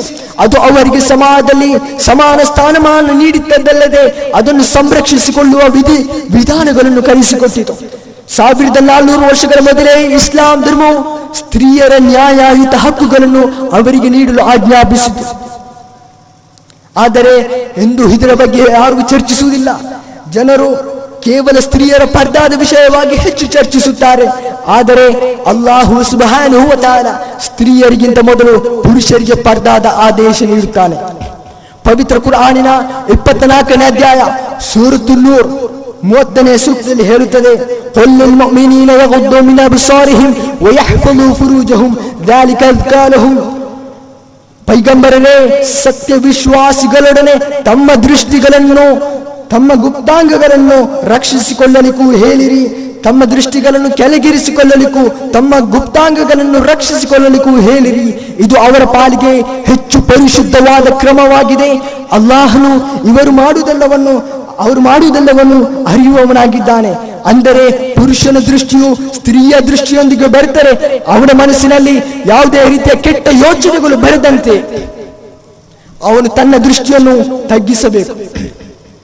ನಂತರ ಇಪ್ಪತ್ನಾಲ್ಕನೇ ಅಧ್ಯಾಯ ಸೂರತ್ ನೂರ ಮೂವತ್ತೊಂದನೇ ಸೂಕ್ತದಲ್ಲಿ ಹೇಳುತ್ತದೆ. ಪೈಗಂಬರರೇ ಸತ್ಯ ವಿಶ್ವಾಸಿ ವಿಶ್ವಾಸಿನಿಯರೊಡನೆ ಹೇಳಿರಿ. ಅವರು ತಮ್ಮ ದೃಷ್ಟಿಗಳನ್ನು ಕೆಳಗಿರಿಸಿಕೊಳ್ಳಲಿ, ತಮ್ಮ ಗುಪ್ತಾಂಗಗಳನ್ನು ರಕ್ಷಿಸಿಕೊಳ್ಳಲಿ. ತಮ್ಮ ಶೃಂಗಾರಗಳನ್ನು ತೋರಿಸದಿರಲಿ, ಆದರೆ ಸ್ವಯಂ ಪ್ರಕಟವಾಗುವಂತಹವುಗಳನ್ನು ಹೊರತು. ಮತ್ತು ತಮ್ಮ ಎದೆಯ ಮೇಲೆ, ತಮ್ಮ ಮೇಲು ಹೊದಿಕೆಯ ಸೆರಗನ್ನು ಹಾಕಿಕೊಂಡಿರಲಿ, ಅವರು ತಮ್ಮ ಶೃಂಗಾರವನ್ನು ಇವರ ಹೊರತು ಇತರರಿಗೆ ತೋರಿಸದಿರಲಿ. ಪತಿಯರು, ತಂದೆಯರು, ಪತಿಯ ತಂದೆಯರು, ತಮ್ಮ ಪುತ್ರರು, ಪತಿಯ ಪುತ್ರರು, ಸಹೋದರರು, ಆಪ್ತ ಸ್ತ್ರೀಯರು, ಹೀಗೆ ಸೂಕ್ತವು ಮುಂದುವರಿಯುತ್ತದೆ. ಪರ್ದಾ ಅಥವಾ ಹಿಜಾಬ್ಗೆ ಆರು ಷರತ್ತುಗಳಿವೆ. ಮೊದಲನೇದು, ದೇಹದ ಎಷ್ಟು ಭಾಗಗಳು ಮರೆಯಾಗಿಸಲ್ಪಡಬೇಕು ಎಂಬುದಾಗಿದೆ. ಇದು ಸ್ತ್ರೀಯರಿಗೆ ಮತ್ತು ಪುರುಷರಿಗೆ ಬೇರೆ ಬೇರೆಯಾಗಿದೆ. ಸ್ತ್ರೀಯರಿಗೆ ಮುಖ ಮತ್ತು ಅಂಗೈಯನ್ನು ಬಿಟ್ಟು ಉಳಿದ ದೇಹದ ಎಲ್ಲಾ ಭಾಗಗಳನ್ನು ಮರೆ ಮಾಡಲು ಕಡ್ಡಾಯವಾಗಿ ಆದೇಶಿಸಿದ್ದು, ಅವರು ಬಯಸಿದ್ದಲ್ಲಿ ಇವೆರಡನ್ನು ಕೂಡ ಮರೆ ಮಾಡಬಹುದಾಗಿದೆ ಎರಡನೇ ಷರತ್ತು, ವಸ್ತ್ರವು ಸಡಿಲವಾಗಿರಬೇಕು. ಮತ್ತು ದೇಹದ ಒಬ್ಬ ತಗ್ಗುಗಳನ್ನು ತಗ್ಗಿ ತೋರಿಸುವಂತಿರುವ ತೋರಿಸುವಂತಿರಬಾರದು. ಮೂರನೇ ಷರತ್ತು ವಸ್ತ್ರವು ಪಾರದರ್ಶಕವಾಗಿರಬಾರದು. ನಾಲ್ಕನೇ ಷರತ್ತು ವಸ್ತ್ರವು ವಿರುದ್ಧ ಲೈಂಗ ಲಿಂಗವನ್ನು ಲೈಂಗಿಕವಾಗಿ ಆಕರ್ಷಿಸುವಷ್ಟು ಮೋಹಕವಾಗಿರಬಾರದು. ಐದನೇ ಷರತ್ತು ಸ್ತ್ರೀಯರ ವಸ್ತ್ರವು ಪುರುಷರ ವಸ್ತ್ರವನ್ನು ಪುರುಷರ ವಸ್ತ್ರವು ಸ್ತ್ರೀಯರ ವಸ್ತ್ರವನ್ನು ಹೋಲಬಾರದು. ಮತ್ತು ಕೊನೆಯ ಆರನೇ ಷರತ್ತು ವಸ್ತ್ರವು ಅನ್ಯ ಧರ್ಮೀಯರ ವಸ್ತ್ರವನ್ನು ಹೋಲಬಾರದು. ಅಂದರೆ ಅನ್ಯ ಧರ್ಮ ಅನ್- ಅನ್ಯ ಧರ್ಮೀಯರು ತಮ್ಮ ಧರ್ಮ ಲಾಂಛನಗಳಾಗಿ ಧರಿಸುವ ವಸ್ತ್ರಗಳು. ಅಥವಾ ಒಬ್ಬನ ವಸ್ತ್ರದಿಂದ ಅವನು ಇಂತಹದೇ ಧರ್ಮದವನೆಂದು ಗುರುತಿಸಲ್ಪಡಬಹುದಾದಂತಹ ವಸ್ತ್ರಗಳು. ಹೀಗೆ ಆರು ಷರತ್ತುಗಳಿವೆ. ಹಿಜಾಬ್ ಎಂಬ ಪದವು ವಸ್ತ್ರಧಾರಣೆಯ ಆರು ಷರತ್ತುಗಳು ಮಾತ್ರವಲ್ಲದೆ, ಒಬ್ಬ ವ್ಯಕ್ತಿಯ ನಡತೆ ಚಾರಿತ್ರ್ಯ, ಭಾವನೆ ಮತ್ತು ಉದ್ದೇಶ ಇವೆಲ್ಲ ಅರ್ಥಗಳನ್ನು ಒಳಗೊಂಡಿದ್ದು. ಒಬ್ಬ ವ್ಯಕ್ತಿಯು ಇವೆಲ್ಲ ಅಂಶಗಳ ಒಳಿತನ್ನು ಪಾಲಿಸಿದಾಗಲೇ ಹಿಜಾಬ್ ಎಂಬ ಪದದ ಅರ್ಥವು ಉದ್ದೇಶವು ಸಂಪೂರ್ಣವೆನಿಸಿಕೊಳ್ಳುತ್ತದೆ. ಒಬ್ಬ ವ್ಯಕ್ತಿಯು ಹಿಜಾಬ್ನ ಕೇವಲ ವಸ್ತ್ರಧಾರಣೆಯ ಆರು ಷರತ್ತುಗಳನ್ನು ಮಾತ್ರ ಪಾಲಿಸಿದ್ದಲ್ಲಿ ಅದು ಸಂಪೂರ್ಣ ಹಿಜಾಬ್ ಎಂದೆನಿಸಿಕೊಳ್ಳುವುದಿಲ್ಲ. ಒಂದೇ ಮಾತಿನಲ್ಲಿ ಹೇಳುವುದಾದರೆ, ಹಿಜಾಬ್ ಎಂದರೆ ಪರ್ದಾವೆಂದರೆ ದೇಹಕ್ಕೆ ಕಣ್ಣಿನ ಕೆಟ್ಟ ನೋಟಗಳಿಗೆ, ಹೃದಯದ ಕೆಟ್ಟ ಭಾವನೆಗಳಿಗೆ ಮತ್ತು ಕೆಟ್ಟ ಉದ್ದೇಶಗಳಿಗೆ ಪರ್ದಾ ತೊಡಿಸುವುದೆಂದಾಗುತ್ತದೆ. ಅಲ್ಲದೆ ಹಿಜಾಬ್ ಒಬ್ಬ ವ್ಯಕ್ತಿಯ ನಡಿಗೆ ಮಾತು ಮತ್ತು ನಡವಳಿಕೆ ರೀತಿಯನ್ನು ಒಳಗೊಂಡಿದೆ. ಪರ್ದಾ ಪದ್ಧತಿಯು ಏಕೆ ವಿಧಿಸಲ್ಪಟ್ಟಿದೆ ಎಂದು ಪವಿತ್ರ ಕುರಾನಿನ ಮೂವತ್ತ್ ಮೂರನೇ ಅಧ್ಯಾಯವಾದ ಸುರ್ತುಲ್ ಅಹ್ಜಾಬ್ ಐವತ್ತೊಂಬತ್ತನೇ ಸೂಕ್ತದಲ್ಲಿ ಹೇಳುತ್ತದೆ ಪೈಗಂಬರರೇ, ತಮ್ಮ ಪತ್ನಿಯರೊಡನೆಯೂ ಪುತ್ರಿಯರೊಡನೆಯೂ ಸತ್ಯ ವಿಶ್ವಾಸಿನಿಯರೊಡನೆಯೂ ಹೇಳಿರಿ. ಅವರು ತಮ್ಮ ಮೇಲೆ ತಮ್ಮ ಚಾದರಗಳ ಸೆರಗನ್ನು ಇಳಿಸಿಕೊಳ್ಳಲಿ. ಇದರಿಂದ ಅವರು ಗುರುತಿಸಲ್ಪಡುವಂತಾಗಲಿಕ್ಕೂ ಸತಾಯಿಸಲ್ಪಡದಿರಲಿಕ್ಕೂ ಹೆಚ್ಚು ಸಾಧ್ಯತೆ ಇದೆ. ಅಲ್ಲಾಹ್ ಅತ್ಯಂತ ಶ್ರಮಶೀಲನು ಕರುಣಾನಿಧಿಯು ಆಗಿರುತ್ತಾನೆ. ಪವಿತ್ರ ಕುರ್ಆನ್ ಪರ್ದಾವು ಸ್ತ್ರೀಯರ ಸ್ತ್ರೀಯರು ಛೇಡಿಸುವಿಕೆಯಿಂದ ರಕ್ಷಿಸುತ್ತದೆ ಎಂದು ಹೇಳುತ್ತದೆ. ಉದಾಹರಣೆಗೆ ಅವರಿ ಸಹೋದರಿಗಳಾದ ಸುಂದರ ಯುವತಿಯರು ರಸ್ತೆಯಲ್ಲಿ ನಡೆದುಕೊಂಡು ಬರುತ್ತಿದ್ದು, ಒಬ್ಬಳು ಇಸ್ಲಾಮಿ ರೀತಿಯಲ್ಲಿ, ಅಂದರೆ ಅಂಗೈ ಮತ್ತು ಮುಖದ ಹೊರತು ದೇಹದ ಎಲ್ಲಾ ಭಾಗಗಳನ್ನು ಮರೆಮಾಚುವ ಉಡುಪನ್ನು ಧರಿಸಿದ್ದು, ಇನ್ನೊಬ್ಬಳು ಪಾಶ್ಚಾತ್ಯ ರೀತಿಯ ಮೀಡಿಯನ್ನು ಸ್ಕರ್ಟ್ ಅನ್ನು ಧರಿಸಿಕೊಂಡು ಬರುತ್ತಿದ್ದು ರಸ್ತೆಯ ಒಂದು ಬದಿಯಲ್ಲಿ ಮಿಕವನ್ನು ಅರಸುತ್ತಿರುವ ಪುಂಡರ ಗುಂಪೊಂದಿದೆ ಎಂದು ಇಟ್ಟುಕೊಳ್ಳೋಣ. ಈ ಪುಂಡರ ಗುಂಪು ಛೇಡಿಸಲು ಯಾರನ್ನು ಆರಿಸಬಹುದು? ಒಂದನೆಯವರನ್ನೋ ಅಥವಾ ಎರಡನೇ ಎರಡನೆಯ ಎರಡನೆಯವರನ್ನೋ ಯಾರನ್ನು ಆರಿಸಬಹುದು? ಖಂಡಿತವಾಗಿಯೂ ಅವರ ದೃಷ್ಟಿಯು ಎರಡನೆಯವರನ್ನೇ ಆರಿಸುತ್ತದೆ. ಆದ್ದರಿಂದ ಹಿಜಾಬ್ ಸ್ತ್ರೀಯರನ್ನು ಛೇಡಿಸುವಿಕೆಯಿಂದ ಮೊಲೆಸ್ಟೇಷನ್ ಅನಾಯ್ ಇದರಿಂದ ರಕ್ಷಿಸುತ್ತದೆ ಎಂದು ಹೇಳುತ್ತದೆ. ಇದು ಇತರ ವೇದ ಗ್ರಂಥಗಳಲ್ಲಿಯೂ ಇದೆ ಇದೆ. ಬೈಬಲ್ನ ಬೈಬಲ್ನ ಬುಕ್ ಆಫ್ ಕೊರಿಯಂತಿಯನ್ಸ್ ಐ, ಹನ್ನೊಂದನೇ ಅಧ್ಯಾಯದ ಐದನೇ ಸೂಕ್ತದಲ್ಲಿ ಹೇಳುತ್ತದೆ, ತಲೆಯ ಸ್ತ್ರೀಯರು ತನ್ನ ತಲೆಯನ್ನು ತಲೆ ಮರೆ ಮರೆಮಾಚದ ಮರೆಮಾಚದಿದ್ದರೆ ಅವಳ ತಲೆಯನ್ನು ಬೋಳು ಮಾಡಬೇಕೆಂದು ಬೈಬಲ್ನಲ್ಲಿ ಉಲ್ಲೇಖಿಸಲ್ಪಟ್ಟಿದೆ ಫಸ್ಟ್ ಬುಕ್ ಆಫ್ ಕೊರಿಯಂತಿಯನ್ಸ್ ಅಲ್ಲಿ. ಪಾಶ್ಚಾತ್ಯರ, ಅದೇ ರೀತಿ ಪಾಶ್ಚಾತ್ಯರ ಸ್ತ್ರೀ ಸ್ವಾತಂತ್ರ್ಯ ಎಂಬ ಬೊಗಲ ಮಾತುಗಳು, ಆಕೆಯ ದೇಹ, ಆಕೆಯ ದೇಹದ ಸ್ತ್ರೀಯ ದೇಹದ ಶೋಷಣೆಗೂ ಅವರನ್ನು ತನ್ನ ಆತ್ಮಗೌರವಶೀಲಗಳಿಂದ ವಂಚಿತಲಿಕ್ಕೆ ಮಾಡಲಿಕ್ಕಿರುವ ಒಂದು ಗೂಢ ತಂತ್ರವಾಗಿದೆ ಪಾಶ್ಚಾತ್ಯರು ತಾವು ಸ್ತ್ರೀಯರ ಸ್ಥಾನಮಾನವನ್ನು ಮೇಲಕ್ಕೇರಿಸಿ ಮೇಲಕ್ಕೇರಿಸಿದ್ದೇವೆ ಎನ್ನುತ್ತಾರೆ. ಆದರೆ ವಾಸ್ತವದಲ್ಲಿ ಇವರೇ ಸ್ತ್ರೀಯರನ್ನು ಕೆಟ್ಟ ಕೃತ್ಯಗಳಿಗೆ ಬೆಲೆವೆನ್ನುಗಳಾಗಲು ಪ್ರೋತ್ಸಾಹಿಸುವವರಾಗಿದ್ದಾರೆ. ಮತ್ತು ಸ್ತ್ರೀಯನ್ನು ಕೈಗೊಂಬೆಗಳಾಗಿ ಮಾಡಿಕೊಂಡು ತಮಗೆ ಬೇಕಾದಂತೆ ಅವರನ್ನು ಕುಣಿಸುವ ಸುಖಲೋಲುಪರು ಆಗಿರುತ್ತಾರೆ ಬೆಲೆವೆನ್ನುಗಳ ದಲ್ಲಾಳಿಗಳು ಆಗಿರುವ ಈ ಮಂದಿಯೇ ಕಲೆ ಮತ್ತು ಸಂಸ್ಕೃತಿ ಎಂಬ ಬಣ್ಣದ ತೆರೆಯ ಹಿಂದೆ ಅಡಗಿರುವ ವ್ಯಕ್ತಿಗಳಾಗಿದ್ದಾರೆ. ಆದ್ದರಿಂದ ಹಿಜಾಬ್ ಸ್ತ್ರೀಯರನ್ನು ತುಳಿದುಡುವುದೂ ಇಲ್ಲ, ಅಪಮಾನಿಸುವುದೂ ಇಲ್ಲ, ಬದಲಾಗಿ ಅವಳನ್ನು ರಕ್ಷಿಸುತ್ತದೆ, ಅವಳನ್ನು ಗೌರವಿಸುತ್ತದೆ ಮತ್ತು ಅವಳ ಸ್ಥಾನಮಾನವನ್ನು ಹೆಚ್ಚಿಸುತ್ತದೆ. ಇದು ಸ್ಪಷ್ಟವಾಗಿದೆ. ಅದೇ ರೀತಿ ಇಸ್ಲಾಂ ಧರ್ಮವು ಪ್ರಾಣಿ ಹತ್ಯೆಯು ನಿರ್ದಯತೆ ಕಾರ್ಯವಾಗಿರುವಾಗ, ಇಸ್ಲಾಂ ಧರ್ಮವು ಶಾಂತಿಯನ್ನು ಬಯಸುತ್ತದೆ, ಪ್ರಾಣಿ ಹತ್ಯೆಯು ನಿರ್ದಯತೆ ಕಾರ್ಯವಾಗಿರುವಾಗ ಮುಸ್ಲಿಮರು ಮಾಂಸಾಹಾರಿಗಳಾಗಿರುವುದೇಕೆ ಎಂಬುದು ಹಲವರಲ್ಲಿರುವ ಪ್ರಶ್ನೆಯಾಗಿದೆ. ಶಾಖಾಹಾರಿತ್ವ ಎಂಬುದು ಈ ದಿನಗಳಲ್ಲಿ ಒಂದು ಚಳುವಳಿಯೇ ಆಗಿಬಿಟ್ಟಿದ್ದು, ಬಹಳಷ್ಟು ಮಂದಿ ಈ ವಿಷಯವನ್ನು ಪ್ರಾಣಿಗಳ ಹಕ್ಕು ಎಂದು ಪರಿಗಣಿಸಿದ್ದು, ಮಾಂಸಾಹಾರ ಮತ್ತು ಇತರ ಮಾಂಸಾಹಾರಿ ಸೇವನೆಯನ್ನು ಪ್ರಾಗ್ ಪ್ರಾಣಿಗಳ ಹಕ್ಕುಗಳ ಉಲ್ಲಂಘನೆ ಎಂದು ಪರಿಗಣಿಸಿರುವರು. ಇಸ್ಲಾಂ ಧರ್ಮವು ಎಲ್ಲ ಜೀವಿಗಳ ಮೇಲೆ ಕರುಣೆ ಅನುಕಂಪ ತೋರಿಸಲು ಆಜ್ಞಾಪಿಸುತ್ತದೆ. ಅದೇ ಸಮಯದಲ್ಲಿ ಅದು ತನ್ನ ಅದೇ ಸಮಯದಲ್ಲಿ ಅಲ್ಲಾಹು ಈ ಭೂಮಿಯ ಮೇಲಿರುವ ಎಲ್ಲ ವಿಸ್ಮಯಕರವಾದ ಸಸ್ಯವರ್ಗಗಳನ್ನು ಪ್ರಾಣಿ ವರ್ಗಗಳನ್ನು ಮಾನವನ ಅನುಕೂಲಕ್ಕಾಗಿ ಸೃಷ್ಟಿಸಿರುವನೆಂದು ಇಸ್ಲಾಂ ಹೇಳುತ್ತದೆ. ಇವುಗಳನ್ನು ಅಲ್ಲಾಹನ ಅನುಗ್ರಹಗಳೆಂದು ಪರಿಗಣಿಸಿ ನ್ಯಾಯಯುತವಾಗಿ ಉಪಯೋಗಿಸುವುದು ಮಾನವನಿಗೆ ಬಿಟ್ಟದ್ದಾಗಿದೆ. ಒಬ್ಬ ವ್ಯಕ್ತಿ ಒಬ್ಬ ವ್ಯಕ್ತಿ ಶುದ್ಧ ಸಸ್ಯಾಹಾರಿಯಾಗಿದ್ದು ಕೂಡ ಉತ್ತಮ ಮುಸ್ಲಿಮನಾಗಿ ಬಾಳ್ ಬಾಳಬಹುದು. ಮುಸ್ಲಿಮನಾಗಲು ಮಾಂಸಾಹಾರಿಯಾಗಿರಬೇಕೆಂಬ ನಿಯಮವಿಲ್ಲ. ಮಾಂಸಾಹಾರ ಸೇವನೆಗೆ ಪವಿತ್ರ ಕುರ್ಆನ್ ಅನುಮತಿಯನ್ನು ನೀಡುತ್ತದೆ ಮಾತ್ರ. ಪವಿತ್ರ ಕುರ್ಆನ್ ಐದನೇ ಅಧ್ಯಾಯ ಸುರತುಲ್ ಮಾಯಿದ ಒಂದನೇ ಸೂಕ್ತದಲ್ಲಿ ಹೇಳುತ್ತದೆ ಓ ಸತ್ಯ ವಿಶ್ವಾಸಿಗಳೇ, ನಿರ್ಬಂಧಗಳನ್ನು ಕಟ್ಟುನಿಟ್ಟಾಗಿ ಪಾಲಿಸಿರಿ. ನಿಮಗೆ ಜಾನುವಾರು ವರ್ಗದ ಎಲ್ಲ ಪ್ರಾಣಿಗಳನ್ನು ಧರ್ಮಸಮ್ಮತಗೊಳಿಸಲಾಗಿದೆ. ಮುಂದೆ ತಿಳಿಸಲ್ಪಡುವ ಪ್ರಾಣಿಗಳ ಹೊರತು. ನಂತರ ಹದಿನಾರನೇ ಅಧ್ಯಾಯ, ಸುರತು ನಹಲ್ ಐದನೇ ಸೂಕ್ತದಲ್ಲಿ ಹೇಳುತ್ತದೆ, ಅವನು ಪ್ರಾಣಿಗಳನ್ನು ಸೃಷ್ಟಿ ಮಾಡಿದ್ದಾನೆ. ಅವುಗಳಲ್ಲಿ ನಿಮಗೆ ಉಡುಪು, ಆಹಾರವು ಇನ್ನೂ ನಾನಾ ಥರದ ಪ್ರಯೋಜನಗಳು ಇವೆ. ನಂತರ ಪವಿತ್ರ ಕುರಾನ್ ಇಪ್ಪತ್ತ ಮೂರನೇ ಅಧ್ಯಾಯವಾದ ಸೂರತ್ ಮಿನೂನ್ ಇಪ್ಪತ್ತೊಂದನೇ ಸೂಕ್ತದಲ್ಲಿ ಹೇಳುತ್ತದೆ, ವಾಸ್ತವದಲ್ಲಿ ಜಾನುವಾರುಗಳಲ್ಲಿಯೂ ವಾಸ್ತವದಲ್ಲಿ ಜಾನುವಾರುಗಳಲ್ಲಿಯೂ ನಿಮಗೊಂದು ಪಾಠವಿದೆ. ವಾಸ್ತವದಲ್ಲಿ ಜಾನುವಾರುಗಳಲ್ಲಿಯೂ ನಿಮಗೊಂದು ಪಾಠವಿದೆ. ಅವುಗಳ ಉದರದಲ್ಲಿಗೆ ಏನಿರುವುದೋ ಅದರಿಂದಲೇ ನಾವು ನಿಮಗೊಂದು ವಸ್ತುವನ್ನು ಕುಡಿಸುತ್ತೇವೆ. ಮತ್ತು ಅವುಗಳಿಂದ ಅನೇಕ ಬೇರೆ ಅನೇಕ ಪ್ರಯೋಜನಗಳಿವೆ. ಅವುಗಳನ್ನು ನೀವು ತಿನ್ನುತ್ತೀರಿ. ಮಾಂಸಾಹಾರವು ಪ್ರೋಟೀನ್ಗಳ ಆಕಾರವಾಗಿದೆ. ಇದು ಎಂಟು ಉಪಯುಕ್ತವಾದ ಅಮೈನೋ ಆಸಿಡ್ ಆಮ್ಲವನ್ನು ಹೊಂದಿರುತ್ತದೆ. ಅಲ್ಲದೆ ಮಾಂಸಾಹಾರವು ಕಬ್ಬಿನ ವಿಟಮಿನ್ ಬಿ ಒನ್ ಮತ್ತು ನಿಯಾಸಿನ್ಗಳನ್ನು ಹೊಂದಿದೆ. ಆದ್ದರಿಂದ ಮಾಂಸಾಹಾರವು ಪ್ರೋಟೀನ್ ಮತ್ತು ಪುಷ್ಟಿದಾಯಕವಾಗಿದೆ. ನಾವು ಸಸ್ಯಾಹಾರಿ ಪ್ರಾಣಿಗಳಾದ ದನ ಕುರಿ ಆಡು ಮುಂತಾದವುಗಳ ಹಲ್ಲುಗಳ ರಚನೆಯನ್ನು ಪರೀಕ್ಷಿಸಿದರೆ ಇವುಗಳಲ್ಲಿ ಇವುಗಳ ದಂತಪಂಕ್ತಿಯು ಚಪ್ಪಟೆ ಚಪ್ಪಟೆ ಸ್ವರೂಪವನ್ನು ಹೊಂದಿದ್ದು ಸಸ್ಯಾಹಾರದ ಪಚನ ಕ್ರಿಯೆಗೆ ಇದು ಸಹಕಾರಿಯಾಗಿವೆ. ಅದೇ ರೀತಿ ಮಾಂಸಾಹಾರಿ ಪ್ರಾಣಿಗಳಾದ ದನ, ಕುರಿ ಮಾಂಸಾಹಾರಿ ಪ್ರಾಣಿಗಳಾದ ಸಿಂಹ, ಹುಲಿ ಮುಂತಾದವುಗಳ ಹಲ್ಲುಗಳ ರಚನೆಯಲ್ಲಿ ಪ್ರೇ, ಪರೀಕ್ಷಿಸಿದರೆ ಇವುಗಳ ದಂತವು ಮೊಣೆಯುಳ್ಳ ಮತ್ತು ಚೂಪಾದ ಹಲ್ಲುಗಳನ್ನು ಕಾಣಬಹುದು. ಇವುಗಳು ಮಾಂಸಾಹಾರವನ್ನು ಜಗಿದು ಜೀರ್ಣಿಸಿಕೊಳ್ಳಲು ಸಹಕಾರಿಯಾಗಿದೆ.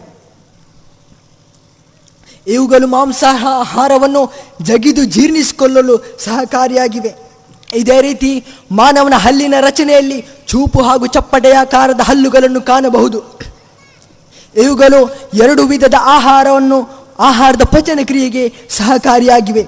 ಮಾನವನನ್ನು ಸೃಷ್ಟಿಕರ್ತನು ಕೇವಲ ಸಸ್ಯಾಹಾರಿಯಾಗಿ ಸೃಷ್ಟಿಸಲು ಇಷ್ಟಪಟ್ಟಿದ್ದರೆ ಅವನಿಗೆ ಚೂಪು ಹಲ್ಲುಗಳನ್ನು ನೀಡುವ ಅವಶ್ಯಕತೆ ಇರುತ್ತಿರಲಿಲ್ಲ. ಅದೇ ರೀತಿ ಮಾಂಸಾಹಾರಿಯಾಗಿ ಸೃಷ್ಟಿಸಲು ಇಷ್ಟಪಟ್ಟಿದರೆ ಅವನಿಗೆ ಅವನಿಗೆ ಚೂಪಾದ ಅಥವಾ ಚಪ್ಪಟ ಯಾಕಾರದ ಹಲ್ಲುಗಳನ್ನು ನೀಡುವ ಅವಶ್ಯಕತೆ ಇರುತ್ತಿರಲಿಲ್ಲ. ಆದ್ದರಿಂದ ಸೃಷ್ಟಿಕರ್ತನಾದ ಅಲ್ಲಾಹನು ಮಾನವನನ್ನು ಮಿಶ್ರಹಾರಿಯನ್ನಾಗಿ, ಸಸ್ಯಹಾರಿ ಮತ್ತು ಮಾಂಸಾಹಾರಿಯನ್ನಾಗಿ ಮಾಡಿರುವನೆಂದು ಇದರಿಂದ ತಿಳಿದು ಬರುತ್ತದೆ. ಅಲ್ಲದೆ ಶಾಖಾಹಾರಿ ಪ್ರಾಣಿಯ ಜೀರ್ಣಾಂಗ ವ್ಯೂಹವು ಕೇವಲ ಸಸ್ಯಾಹಾರವನ್ನಷ್ಟೇ ಜೀರ್ಣಿಸಲು ಶಕ್ತವಾಗಿದ್ದು ಮಾಂಸಾಹಾರಿ ಪ್ರಾಣಿಯ ಜೀರ್ಣಾಂಗ ವ್ಯೂಹವು ಮಾಂಸಾಹಾರವನ್ನಷ್ಟೇ ಜೀರ್ಣಿಸಲು ಶಕ್ತವಾಗಿದೆ. ಆದರೆ ಮಾನವನು ಎರಡು ವಿಧದ ಆಹಾರಗಳನ್ನು ಜೀರ್ಣಿಸಿಕೊಳ್ಳುವಂತಹ ಜೀರ್ಣಾಂಗ ವ್ಯೂಹವನ್ನು ಹೊಂದಿರುವನು. ಮಾನವನು ಸಸ್ಯಾಹಾರಿಯಾಗಿಯೇ ಜೀವಿಸಬೇಕೆಂದು ಅಲ್ಲಾಹನು ಇಚ್ಛಿಸಿದರೆ ಆತನಿಗೆ ಎರಡು ವಿಧದ ಆಹಾರಗಳನ್ನು ಜೀರ್ಣಿಸಿಕೊಳ್ಳುವಂತಹ ವ್ಯವಸ್ಥೆಯನ್ನು, ಜೀರ್ಣಾಂಗ ವ್ಯವಸ್ಥೆಯನ್ನು ನೀಡುವ ಅವಶ್ಯಕತೆ ಇರಲಿಲ್ಲ. ಆದುದರಿಂದ ಸೃಷ್ಟಿಕರ್ತನಾದ ಅಲ್ಲಾಹನು ಮಾನವನನ್ನು ಮಿಶ್ರಹಾರಿಯನ್ನಾಗಿ, ಸಸ್ಯಹಾರಿ ಮತ್ತು ಮಾಂಸಾಹಾರಿಯನ್ನಾಗಿ ಓಮ್ನಿವರ್ಸ್ ಆಗಿ ಸೃಷ್ಟಿಸಿರುವನೆಂದು ಇದರಿಂದ ತಿಳಿದು ಬರುತ್ತದೆ. ಮಾಂಸಾಹಾರ ಸೇವನೆಯನ್ನು ಇತರ ವೇದ ಗ್ರಂಥಗಳಲ್ಲಿಯೂ ನಮಗೆ ಕಾಣಬಹುದು. ಹಿಂದೂ ಧರ್ಮ ಗ್ರಂಥದ ಒಂದು ಪವಿತ್ರ ಗ್ರಂಥವಾದ ಮನುಸ್ಮೃತಿ, ಮನುಸ್ಮೃತಿಯ ಐದನೇ ಅಧ್ಯಾಯ ಮೂವತ್ತನೇ ಸೂಕ್ತದಲ್ಲಿ ಹೇಳುತ್ತದೆ ಪ್ರತಿದಿನವೂ ತಿನ್ನಲಿಕ್ಕೆ ಯೋಗ್ಯವಾದ ಪ್ರಾಣಿಗಳನ್ನೇ ಕೊಂದು ತಿಂದರೆ ಅದು ಅಪರಾಧವಲ್ಲ. ಯಾಕೆಂದರೆ ತಿನ್ನುವವರನ್ನು ಪ್ರಾಣಿಗಳನ್ನು ಭಗವಂತನೇ ಸೃಷ್ಟಿ ಮಾಡಿದ್ದಾನೆ. ನಂತರ ಮನುಸ್ಮೃತಿ ಐದನೇ ಅಧ್ಯಾಯ ಮೂವತ್ತೊಂದನೇ ಸೂಕ್ತದಲ್ಲಿ ಹೇಳುತ್ತದೆ, ಯಜ್ಞಕ್ಕಾಗಿ ಕೊಂದು ಮಾ ಪಶುವನ್ನು ಕೊಂದು ಮಾಡಿದ, ಯಜ್ಞಕ್ಕಾಗಿ ಪಶುವನ್ನು ಕೊಂದು ಮಾಡಿದ ಮಾಂಸ ಭಕ್ಷಣವು ದೈವಿಕ ರೀತಿ ಎಂದು ಹೇಳಲ್ಪಟ್ಟಿದೆ. ಇದಕ್ಕೆ ವಿರುದ್ಧವಾಗಿ ಅನ್ಯ ಸಂದರ್ಭಗಳಲ್ಲಿ ಅಕಾರಣ ಪಶುವದೆಯು ರಾಕ್ಷಸ ರೀತಿ ಎಂದು ಹೇಳಲ್ಪಟ್ಟಿದೆ. ನಂತರ ಮನುಸ್ಮೃತಿ ಐದನೇ ಅಧ್ಯಾಯ ಮೂವತ್ತೊಂಬತ್ತನೇ ಸೂಕ್ತದಲ್ಲಿ ಹೇಳುತ್ತದೆ, ಯಜ್ಞಗಳಿಗೆಂದೇ ಪರಮಾತ್ಮನು ಈ ಪಶುಗಳನ್ನು ಸೃಷ್ಟಿ ಮಾಡಿದೆ, ಸೃಷ್ಟಿ ಮಾಡಿದ್ದಾನೆ. ಇವುಗಳೆಲ್ಲವೂ ಯಜ್ಞದ ಆಚರಣೆಗೆಂದೇ ಇದೆ. ಆದ್ದರಿಂದ ಯಜ್ಞದಲ್ಲಿ ಮಾಡುವ ಪಶುವಧೆಯು ಪಾಪಕರವಲ್ಲ. ನಂತರ ಮನುಸ್ಮೃತಿ ಐದನೇ ಅಧ್ಯಾಯ ನಲವತ್ತನೇ ಸೂಕ್ತದಲ್ಲಿ ಹೇಳುತ್ತದೆ, ಔಷಧಿಗಳು, ಸಸ್ಯಗಳು, ಪಶುಗಳು, ವೃಕ್ಷಗಳು, ಪ್ರಾಣಿ ಪಕ್ಷಿಗಳು ಯಜ್ಞದಲ್ಲಿ ಉಪಯುಕ್ತವಾದ ಮರಣ ಹೊಂದಿದರೆ ಇನ್ನೂ ಉತ್ತಮವಾದ ಪುನರ್ಜನ್ಮಗಳನ್ನು ಪಡೆಯುತ್ತವೆ. ಮಹಾಭಾರತದ ಅನುಶಾಸನ್ ಪರ್ವ ಎಂಬತ್ತೆಂಟರ ಅಧ್ಯಾಯದ ಅದರ ಅಧ್ಯಾಯದಲ್ಲಿ ಧರ್ಮರಾಜ ಯುಧಿಷ್ಠರ ಮತ್ತು ಬಿ ಪಿತಾಮಹ ಭೀಷ್ಮರ ನಡುವೆ ತಮ್ಮ ಪೂರ್ವಜರ ಶ್ರದ್ಧಾದಲ್ಲಿ ಅರ್ಪಿಸುವ ಆಹಾರದ ಬಗ್ಗೆ ನಡೆದ ಸಂಭಾಷ ಸಂಭಾಷಣವನ್ನು ಅವಲೋಕಿಸಿದರೆ ಹಿಂದೂ ಧರ್ಮದಲ್ಲಿ ಮಾಂಸಾಹಾರ ಸೇವನೆಗೆ ಅನುಮತಿ ನೀಡುತ್ತದೆ ನೀಡುತ್ತದೆಂದು ನಮಗೆ ತಿಳಿಯಬಹುದು. ಕೆಲವು ಧಾರ್ಮಿಕ ಪಂಗಡಗಳು ಜೀವ ಹತ್ಯೆಯನ್ನು ವಿರೋಧಿಸುತ್ತಿರುವುದರಿಂದ ಸಸ್ಯಾಹಾರವನ್ನು ತನ್ನ ಧರ್ಮದ ಒಂದು ತತ್ವವನ್ನಾಗಿ ಅಳವಡಿಸಿಕೊಂಡಿದೆ. ಆದರೆ ಒಂದು ವೇಳೆ ಒಬ್ಬ ಮನುಷ್ಯನಿಗೆ ಒಂದು ಜೀವವನ್ನು ಕೊಲ್ಲದೆ ಬದುಕಲು ಸಾಧ್ಯವಿದ್ದರೆ ಕೇವಲ ಸಸ್ಯಾಹಾರ ಸೇವನೆಯನ್ನು ಮಾತ್ರ ಸೇವಿಸುವವರಲ್ಲಿ ನಾನು ಮೊದಲಿಗನಾಗುತ್ತೇನೆ. ಯಾಕೆಂದರೆ ಪ್ರಾಚೀನ ಕಾಲದಲ್ಲಿ ಸಸ್ಯಗಳಿಗೆ ಜೀವವಿಲ್ಲವೆಂದು ನಂಬಲಾಗುತ್ತಿತ್ತು. ಆದರೆ ಈಗ ಸಸ್ಯಗಳಿಗೆ ಜೀವವಿದೆ ಎಂದು ಸಾರ್ವತ್ರಿಕವಾಗಿ ತಿಳಿದಿರುವಂತಹ ವಿಷಯವಾಗಿದೆ. ಆದ್ದರಿಂದ ಶಾಖಾಹಾರಿಯಾಗಿರುವುದರಿಂದ ಜೀವ ಹತ್ಯೆಯನ್ನು ತಡೆಯಬಹುದು ಎಂಬ ವಾದವು ಸಫಲವಾಗುವುದಿಲ್ಲ.